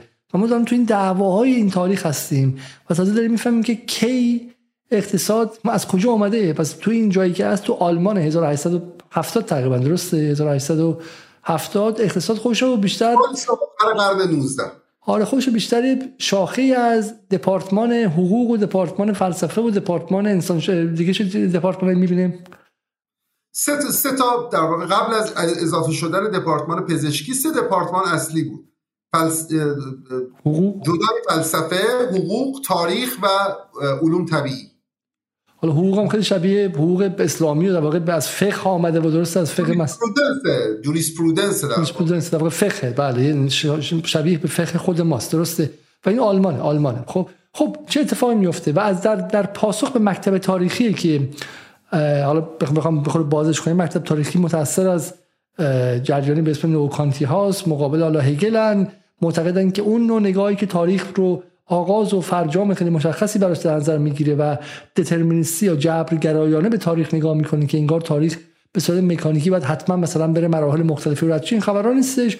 تاریخ تطورات دائم داره ولی این تطورات به معنی یک امر مکانیکی نیستش. ما باید به عنوان ناظران مرتب نگاهش کنیم و سعی کنیم که کشف کنیم که به چه سمتی داره میره و ابزارمون هم همین ابزاره. ولی ما آره ما بیرون از تاریخ نیستیم و و این مکتب تاریخی خب مقابل مکتب تاریخی چه اتفاقی میفته خراسانی؟ فقط یادآوری مکتب تاریخی تو دعوا با در واقع مکتب کلاسی در واقع اقتصاد کلاسی نظریه کلاسی که انگلیس محور بله. بود و جباوری ماتریالیستی در واقع نسخه خام هگلی تو دعوا مکتب تاریخی شکل حالا در دل مکتب تاریخی یه فردی میاد به اسم کارل منگر که اونم حقوق خونده. من, من فقط چون اسم کتاب ها خیلی گویاست. مثلا کتاب روشه اسمش هست اصول درس هایی درباره اقتصاد دولت به روش تاریخی. 1843 ببینید عنوان یا ما یا کتاب دیگه ای داریم درباره اقتصاد ملی در حال آینده که نظری پرداز دیگه ای نوشته 1848 ما توی منگر قصه قصه منگر به عنوان پدر یکی از ما در واقع یکی از سه پدر بنیانگذار مکتب اتریش داریم. الان وارد مکتب اتریش شد. قصه منگر چیه؟ منگر میگه که ما باید دانشی مستقل به نام اقتصاد داشته باشیم. این اقتصاد اینجوری هم نیستش که این دانش به تو بخواد بره تو کجا توی تاریخ یا تو تجربه تو میدان کار پژوهشی بکنه بیاد بگه در واقع بیاد تو سیاست گذاری اقتصادی بکنه. نه ما دانش در ما قوانین اقتصادی داریم که این قوانین اقتصادی مثل صورتهای عرستویی هستند مثل در واقع مفاهیم اقتصادی مثل صور عرستویی هستند قوانین عام همه شمول و همیشگی اما مقولات فکر منظورتون هستش درست مقولات مقولات اما یه فرقی داره. ببینید منگر داره دعوا می‌کنه با مکتب تاریخی و دعوا می‌کنه در این حال با اقتصاد کلاسیک. فرقش با اقتصاد کلاسیک چیه؟ این میگه که ببین اصلا نیاز به ریاضی نیست. خب؟ یعنی ما خیلی با, با عدد و رقم و ریاضیات و آمار و اینا هم کاری نمی‌خوایم داشته باشیم. اقتصاد یه پدیده بشریه و این مقولات مقولات عامی هستن منگر بین دو نوع در واقع تقریر اقتصادی تفاوت قائل میشه. این این مهمه. یه مثال خود منگر داره که مثال به نظرم گویاییه درباره قانون تقاضا مثلا. میگه که آقا ما اقتصاد یک علم نظریه که بر این اساس قانون تقاضا این میشه. اگر نیاز به کالای افزایش یابد آنگاه با فرض ثابت بودن همه متغیرها قیمت آن کالا در بازار افزایش و تقریر تجربیش چی میشه؟ اگر نیاز به کالای افزایش یابد آنگاه قیمت آن کالا در بازار معمولا افزایش مییابد. میگه اقتصاد با اقتصاد دانشیه که مربوط به اون تقریر نظریه. ما ما ما اون, تقریر نظریه که برای ما مهم. خب. حالا من در واقع نکته مهم اینه. نکته مهم اینه که اگر مکتب تاریخی مدام می‌خواست به تجربه مراجعه کنه به تاریخ مراجعه کنه از دخالت دولت اینکه تو جاهای مختلف مکتب اگر از مکتب تاریخی می‌گفتی اقتصاد چیه برای برای کاهش تورم چه باید بکنیم مثلا به زبان امروز ازت می‌پرسید کجا؟ کی؟ خب کجا؟ کی؟ در واقع این سواله اصلیش اصلیش بود. اون وقت میگه من اگه بدونم کجا و کی می‌تونم دانشی بهت بدم که تو تورم کاهش بدی. اما اگر از منگر میپرسیدی برای کاهش تورم چه باید بکنیم مثلا اون میگه یک اصل اساسی وجود داره در همه شرایط و همه کشورهای جهان ما باید یک قاعده رو برای کاهش تورم پیش پیش بگیریم. مثلا تو زبان امروز ما همین چیزی که درباره نقدینگی میگن. به عنوان اصل اساسی. حالا حالا جالبش من فقط اینجا اون تغییر نظری همیشه مستلزم ستریز پاریبوس هستش. حالا بالاش خیلی جالبه دیگه چون آیه یزدی زاده هم گمانم در حرکت برنامه جدال در مورد همین بحث حرف می‌زدن صحبتشون همین بود. گفتش که اقتصاد قانونش به اون شکلی که اینها میگن نیستش. و و حرفش این بود. می‌گفت این جمله که اگر نیاز به کالای افزایش یابد آنگاه با فرض ثابت بودن همه متغیرها قیمت آن کالا در بازار افزایش مییابد این جمله بی‌معناست. چون آیا جایی دارید که شما بتونید با فرض ثابت بودن همه متغیرها فکر کنید؟ آیا ممکنه که همه متغیرها ثابت باشه؟ آیا اگر در آمریکا بود متغیرهای دیگه تو ایران همون متغیرهاست آب و هوا تابستون گرم باشه هوا بالا باشه پایین باشه یه اتفاقای دیگه بیفته سیاست اونجا فرهنگ اینجا. و همین اصلا این جمله‌ای که با فرض ثابت بودن همه متغیرها باید چیزی باشه که شما اصلا اول بهش مشکوک باشید. برای همینه که این فرمول ها کار نمی‌کنه به قول عزیزاده. و این واقعا آغاز اون گفتگو دو ساعت خورده ای ما با عزیزاده در جدال بودش. و این جمله جالبیه دیگه که حالا برای منگر و اغلب اقتصاددانایی که از اینجا به بعد یعنی از لحظه علمی شدن اقتصاد. درسته؟ از لحظه ای که اقتصاد میاد جلو میگه برین کنار من علمم برین کنار بذارین کنار. علم جدید وارد شده اقتصاد علم است. همشون از روی میپرن با فرض ثابت بودن همین متغیرها در حالی که این جمله به تنهایی انقدر دشوار تحققش که می‌تونه کل گزارا رو زیر سوال ببره. بفرمایید. اما آره این نکته بسیار مهمیه. اینجا ما دو تا تلقی ما تلقی مکتب تاریخی از مفهوم علم و تلقی اتریشی ها از مفهوم علم مشخص میشه. یعنی هر چقدر مکتب تاریخی میگه علم که من که پیش خودم که علم ندارم که. خب من جهتگیری هایی دارم. من می‌خوام صنعتی بشم. خب من باید برم به تجربه مراجعه کنم به تاریخ مراجعه کنم. تاریخ هم فکر نکنیم مثلا قرار تاریخ هخامنشیان رو بنویسن. تاریخ های در واقع تاریخ های کوتاهتر تاریخ های پنجاه ساله تاریخ این کالا تاریخ این کالا تاریخ این که اگر شما توی یک شهری توی ایران تخم مرغ کمشه شورش میشه. به قول مارکس در انگلستان آبجو برای طبقه کارگر مثل شراب برای آبجو برای شراب برای طبقه کارگر در فرانسه است و اگر نباشه شورش میشه. خب تو ایران چه می‌دونم برنج نباشه شورش. هر جایی نسبتی با کالاهای خاص داره. این کالاها معنای متفاوت دارن درسته؟ و بله. تاریخی دارن. اگر شما در یک سالی یه سیاست مدار یک وعده ای داده باشه اون در ذهن جامعه میمونه. اون تاریخی که به این مربوط میشه که ما با جوامع انسانی ارگانیک و زنده طرفیم و نه با ربات هایی که براشون فقط عرضه و تقاضا یا قیمت سر کار داره. درست؟ بفهم آره پس پس ما وقتی که الان اولین تلنگر به مفهوم علم زده شده. وقتی که در واقع نولیبرال ها میگن علم یعنی ما یک اصولی داریم تو جیبمونه خب؟ و این اصول منظورمون از علم این اصوله. حالا بحث منگر حتی قابل درک بود. یعنی من می‌خوام بگم اتفاقا به منگر باید با به عنوان آدم عمیقتری نسبت به های فعلی نگاه کنیم چون ما تو دوره هستیم که یک دانشی می‌خواد زاده بشه و اینا برای زایده شدن برای متولد شدن این دانش اصولی می‌خوان یه قواعدی می‌خوان. همونطور که مثلا کانت سعی کردش فیزیک رو نجات بده ریاضیات رو در واقع بگه جاش کجاست و, و بگه و توضیح بده فیزیک جاش کجاست. اینا هم دارم همون کارو می‌کنن. دنبال اصول پیشینی هستن. دنبال اصولی هستن که سوری باشن قابل اطلاق به در واقع ذات پدیده ها باشن. به خاطر همین ما می‌بینیم که اتریشی ها به ویژه اتریشی های نسل های اول و دوم بینهایت اتریشی های قبل ها یک بینهایت ذاتگران. یعنی میگه که مبادله این است این در ذات مبادله است این در ذات ارزش است. در که امروز ما می‌بینیم مثلا ده ها کار تو حوزه انسان شناسی جامعه شناسی انجام شده برای اینکه می‌بینن نه نظریه ارزش ها بسیار نظریه متکثریه نظریه و بسیار متفاوتیه. آدم ها به شیوه های متفاوتی ارزش گذاری می‌کنن روی کالاها. منگر بزرگترین در خوبی که داشت باعث شدش که یکی از مهمترین دعواهای علم اقتصاد شکل که معروف در واقع به مجادله روش یا دعوا بر سر روش همین متد اشتقاقت آدمی به نام گوستاو اشمولر از مکتب تاریخی میاد جواب جواب منگر رو بده. و مجادله بین اینها شکل می‌گیره که در نهایت ما می‌بینیم که تفاوت این دوتا مکتب این دوتا خز این دوتا خصم فکری در چیه؟ اشمولر اگر حالا مثلا برای این کسایی که در واقع بیشتر می‌خوان چیز کنن اگر منگر متأثر از نوعرستویی ها بود متأثر از نوعرستویی سنت کاتولیک بود منگر نوکانتی بود. به خاطر همین استقراب آور بود تجربه گرا بود.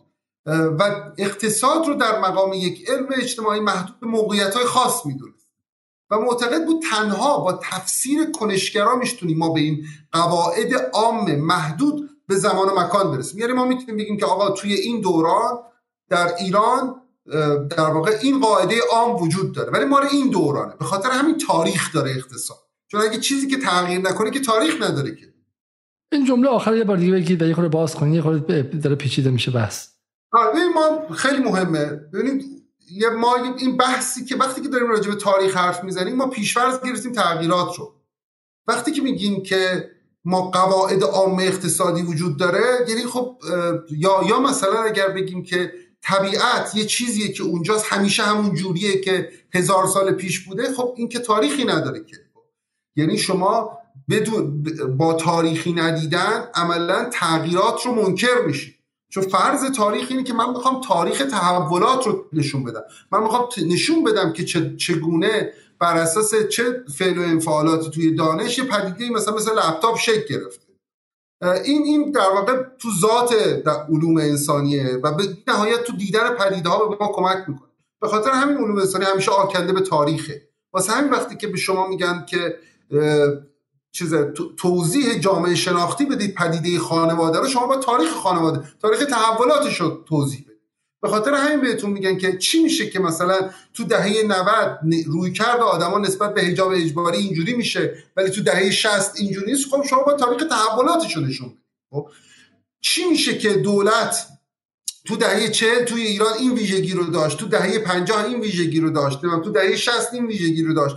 تو دهه 90 این خب با شما تاریخ تحولات دولت رو نشون در تاریخ فرضش بر تحول و شدن و دگرگونی هاست. پس پس طبق نهادها مفاهیم حجاب دولت اقتصاد اینها در طی تاریخ معناشون داره عوض میشه و کارکردشون عوض میشه و یک امر ثابت ذاتی نیستن. ذاتگرایان کسایی هستن که میگن یک ذاتی وجود داره در یک جوهری وجود داره یک اسنسی وجود داره که تغییر نمی‌کنه. اصلا بیرون از زمان و مکان ما ایران ها همیشه سلحشوریم یا ما یا ما دیدیم دیگه. ما اخیرا مثلا توی یادداشتی که آقای ظریف هم منتشر کرد گفت آقا ما ایرانی ها به طور تاریخی آرزو اندیشیم این نگاه این, این نگاه خیلی از این است.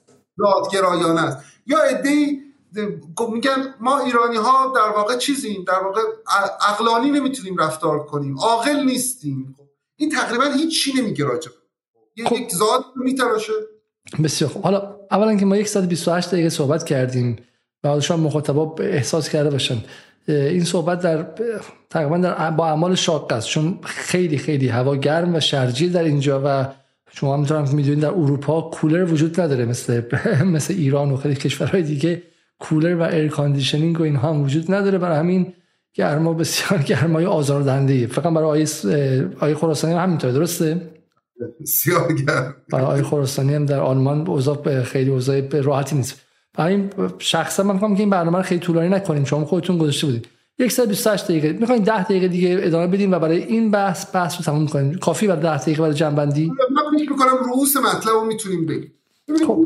پس اشمولر چی؟ حالا پس اشمولر مقابل این ذاتگرایی کالمنگر اشمولر چی گفت؟ یه بار دیگه بگید اشمولر هر اشمولر از مکتب تاریخی دفاع کرد. ما یک دعوایی داریم اینجا. بین پدر اول در واقع پدر اول اتریشی ها و در واقع یکی از حامیان مکتب تاریخی. دعوا روسش مشخصه. مکتب تاریخی معتقد به استقراء او معتقد به استنتاجه اشمولر معتقد به استنتاجه ببخشید منگر معتقد به استنتاج اشمولر معتقد به استقراء. منگر در واقع رشنالیست عقلگراه معتقده که ما با فکر کردن می‌تونیم اصول عام اقتصاد رو احسا کنیم. شمولر تجربه گراست. میگه اساسا با فکر کردن نمیشه این کار کرد. باید, باید رجوع کنیم به تجربه. به لحاظ سنتشون هم در واقع منگر از ارسطو و در واقع متعلق به سنت نو ارسطویی اتریشی هاست. فلسفه اتریش اشمولر نوکانتیه. منگر ذاتگراست اشمولر تاریخگراست تو همین توضیحی هم که دادیم خب من این این دعوا از این دعوای نوکانتی ها با نوارستوی ها میگذرم که این دعوا دعوای دامنداری بود که دعوای سنت آلمانی با سنت اتریشی. فقط من خواهش بکنم به سازوکار دانش توجه کنید. خب دعواه. دعوای بین در واقع مکاتب مختلف فکری. تا اینکه ما در واقع از هزار ابتدای قرن گذشته ما چهره میاد به نام میزس. میزس اولین چهره بسیار مهم نسل در واقع موج اول نولیبرالیسم. میزس هم پروژه شکست خورده منگر رو به روش دیگه ای می‌خواد پیش ببره.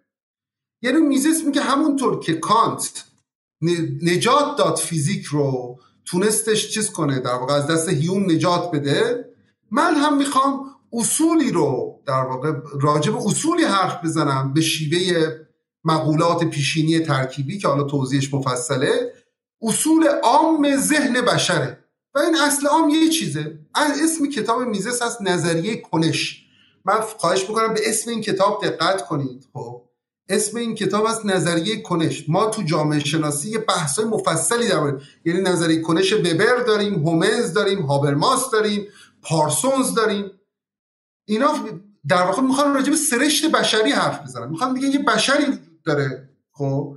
این بشر در واقع مقولات منطقی ذهنش مقولات معینیه. به خاطر همین هستش که اقتصاد قوانین عام داره. اون چیزی رو که در واقع میزس به اقتصاد میگه پراکسیولوژی. میگه اقتصاد بخشی از دانش پراکسیولوژیه. این یعنی چی پراکسیولوژی؟ یعنی رفتار ترکیب واژگانیش رفتارشناسی ولی ما فراموش نکنیم. میزس می‌خواد یک اصلی رو استنتاج کنه و طبیعت بشر رو از اون اصل استنتاج کنه. یعنی بگه که اصل استنتاجی من اینه که انسان رفتارش هدفمنده همه مقولات اقتصادی مثل مبادله، آنترپرونر، سرمایه همه اینها رو بر اساس اون اصل می‌خواد توضیح بده. میزس نزدیک کتاب این کتابش نزدیک به 900 صفحه است و جالبه. در واقع بعدها هایک حرفهای جالبی درباره کار میزس می‌زنه. میگه من کارم رو بر ویرانه های میزس می‌خوام تاسیس کنم.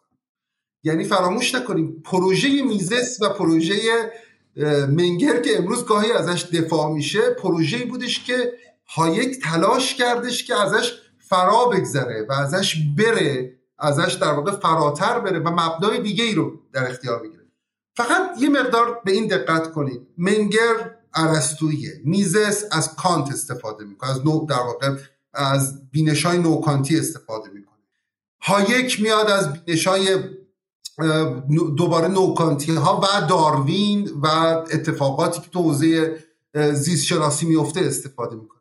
همه اینها با توجه به آبشخور به رغم آبشخورهای فکری مختلف دست کم تا قبل ها یک یه, یه،, یه چیزو دارن. یک قصد دارن.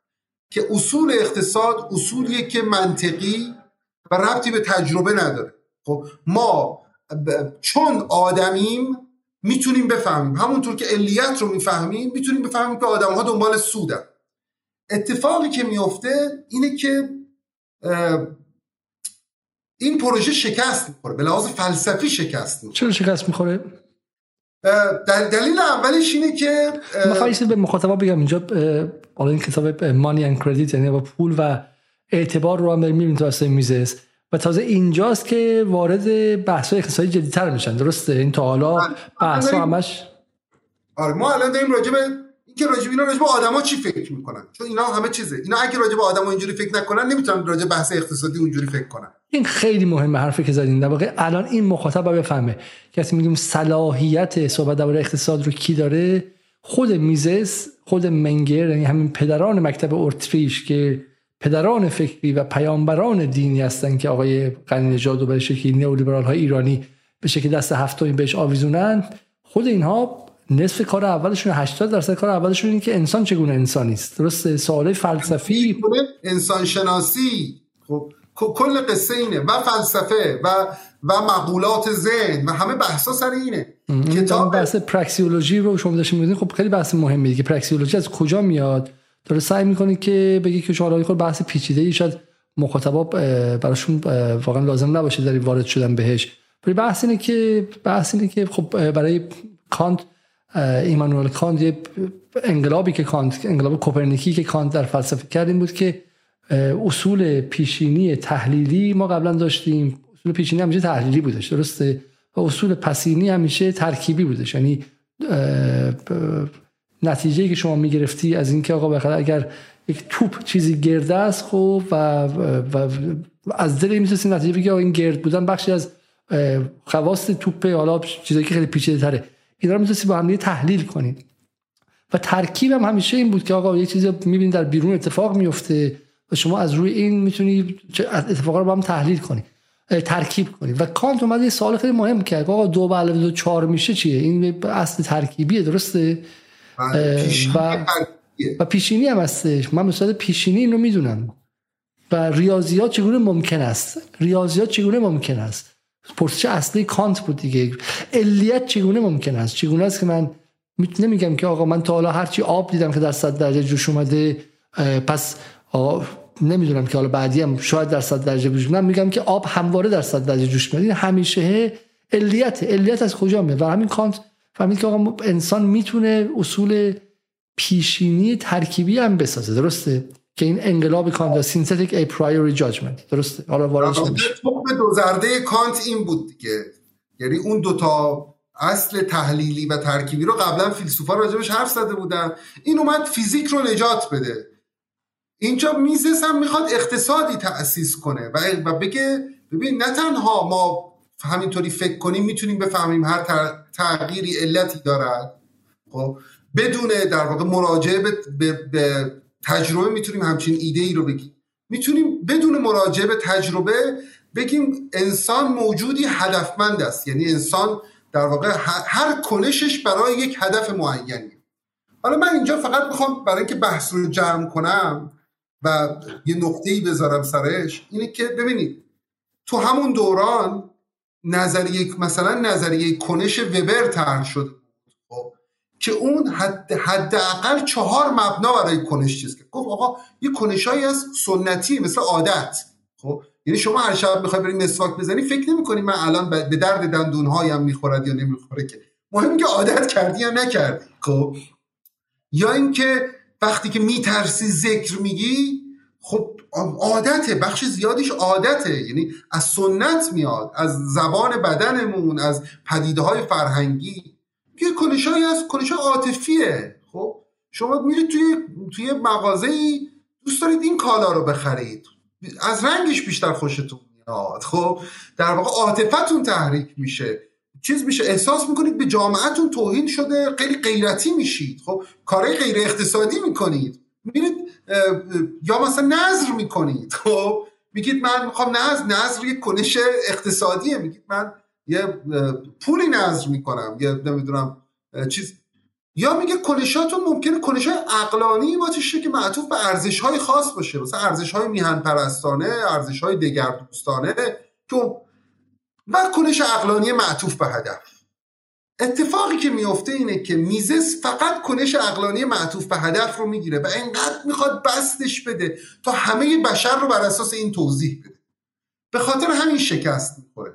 در واقع شکست به خاطر اینکه نظریه های رقیبی که وجود داره اتفاقا نظریه های خیلی دینامیکی هن و اونم اونا اتفاقا عقل محاسبگر رو توضیح میدن. اونا نظر هم کنش عقلانی معطوف به هدف رو توضیح میدن هم کنش سنتی رو توضیح میدن هم کنش عاطفی رو توضیح میدن.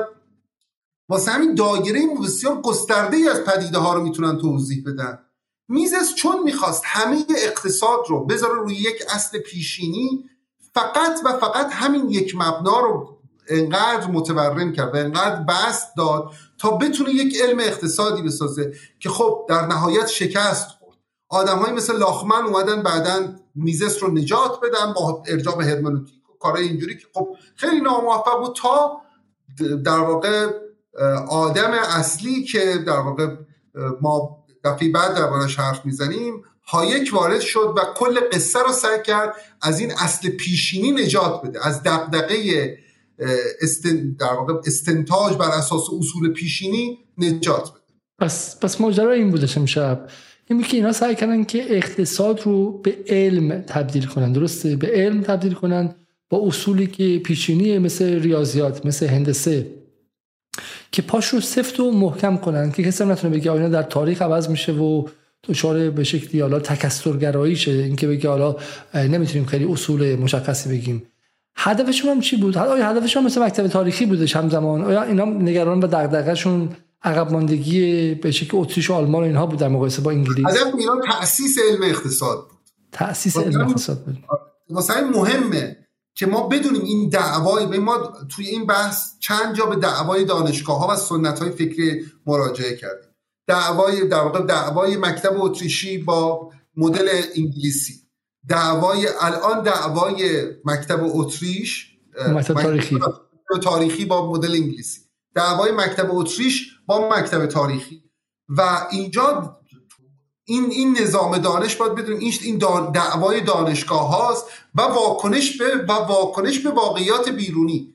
آلمانی که در واقع اینها عمیقا معتقدن که در واقع اتریشی ها معتقدن که نه ببینید دوران عوض شده سالها عوض شده. اینا فکر می‌کنن برای اینکه دانش اقتصاد داشته باشن و اقتصاد استقلال داشته باشه از تاریخ و حقوق باید از اصول عامی حرف بزنن. وگرنه خب چیز اقتصاددانای تاریخی دارن همون کار رو می‌کنن دیگه. اینطوری اقتصاد متولد نمیشه.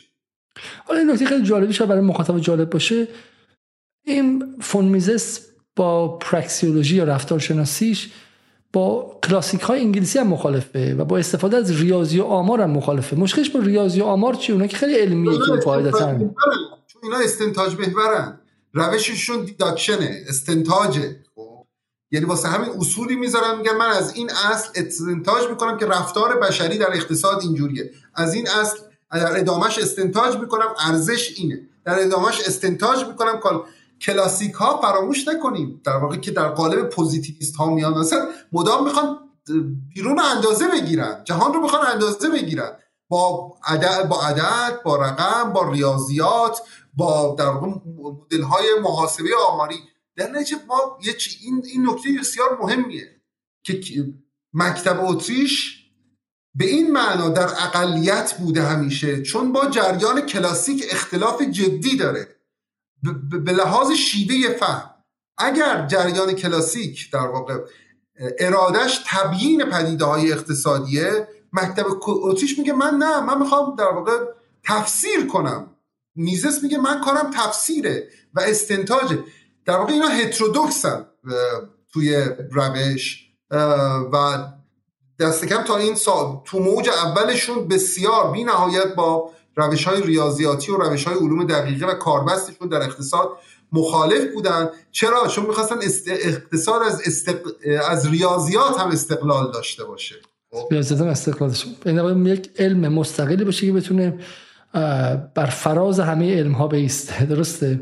بله و بله. این دقیقا همینه. وقتی که می‌بینید که اقتصاددان های امروز به بقیه میگن خفه شوید که ما آمده ایم ریشه در چنین تاریخی داره که حالا برسیم ببینیم که چگونه تناقضات میزس بیرون می‌زنه و هایک برای نجات میزس به میدان میاد و ادامه بحث و اینا. فقط این نکته هم بگم. تا اینجای کار خیلی هم خوب. دانشگاه چه می‌دونم شما بگو دانشگاه مثلا جندی شاپور دانشگاه یه جایی. یه سری آدم متفکر در دانشگاهی هستن که خیلی هم مکتب بالا پر سر و صدایی نیستن بندگان خدا و خیلی هم پر سر و صدا و مود روز نیستن. در یه گوشه کتاب می نویسن کار می‌کنن و فکر می‌کنن. درسته حالا درسته غلط. تا اینجا کار هیچ مشکلی نیستش با مکتب اتریش. تا زمان آمدن میزس. لحظه ای لحظه در واقع در واقع مسئله به وجود میاد که اینها می‌تونن یارگیری سیاسی بکنن تو امریکا. یعنی موقعی که یعنی حتی موقعی حتی در واقع تو موج اول مادامی که تو اروپا بودن تو اروپای قاره ای که اصلا خب خیلی تحویلشون نمی‌گرفتن. خب یعنی چون اونجا بالاخره فلسفه بود به عنوان مثلا کسی میزس رو به عنوان کسی که کار فلسفی بنویسه چیز نمی‌کرد جدی نمی‌گرفت در کنار غول های عجیب و غریب فلسفه که تو اون سالها به چیز جولان می‌دادن. شما فکر کنید هوسل هایدگر پدیدار شناسی ایدالیسم آره.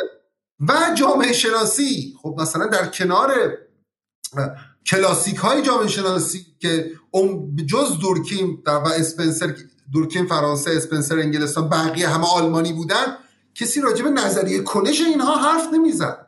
اینها موقعی جدی میشن که قدرت سیاسی یعنی میزس موقعی جدی میشه که بعدا نسل دومیاشون می‌تونن برن قدرت سیاسی پیدا کنن و بگیرن نشون بدن تبار خودشون این قصه خیلی جالبی حالا پس ما بحث دفعه بعد ما این خواهد بود که این چگونه این دکتر فرانکشتاین به قول معروف این غول از چراغ بیرون اومد غول چراغ جادو چگونه به یک هیولا تبدیل شد. اینجا هیولا نیست دانشگاه همین الان توی انگلیس ده ها مکتب وجود داره. در همین دوره‌ای که من به شکلی در دپارتمان فلسفه بودم speculative realist اومدن واقع گرایان فارسی چه میگین شما speculative یا فرضی اون ور چه می‌دونم جماعت بدیویی ها بودن دلوزی ها بودن بعد تو مکتب فلسفه تحلیلی سه سال جریان مختلف بیرون اومد.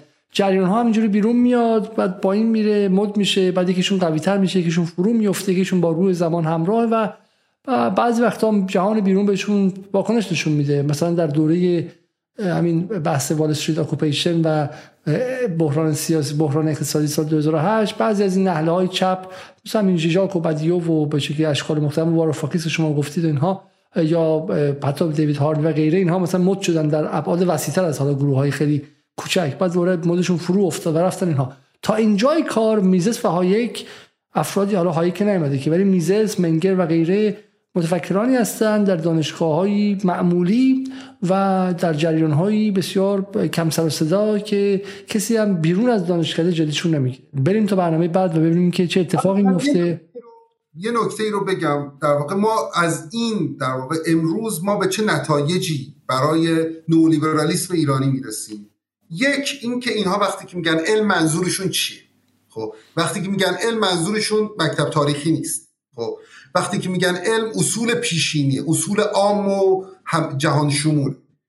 دو اینها چطور این دعوای دانشگاهی رو دعوای بین مکاتب فکری که یک مکتب فکری تبدیل می‌کنن در واقع چیز می‌کنن والورایزش می‌کنن. یه یه یه تبدیل می‌کنن به یک جنگ خیر و شر و معتقدن انجیلی نوشته شده.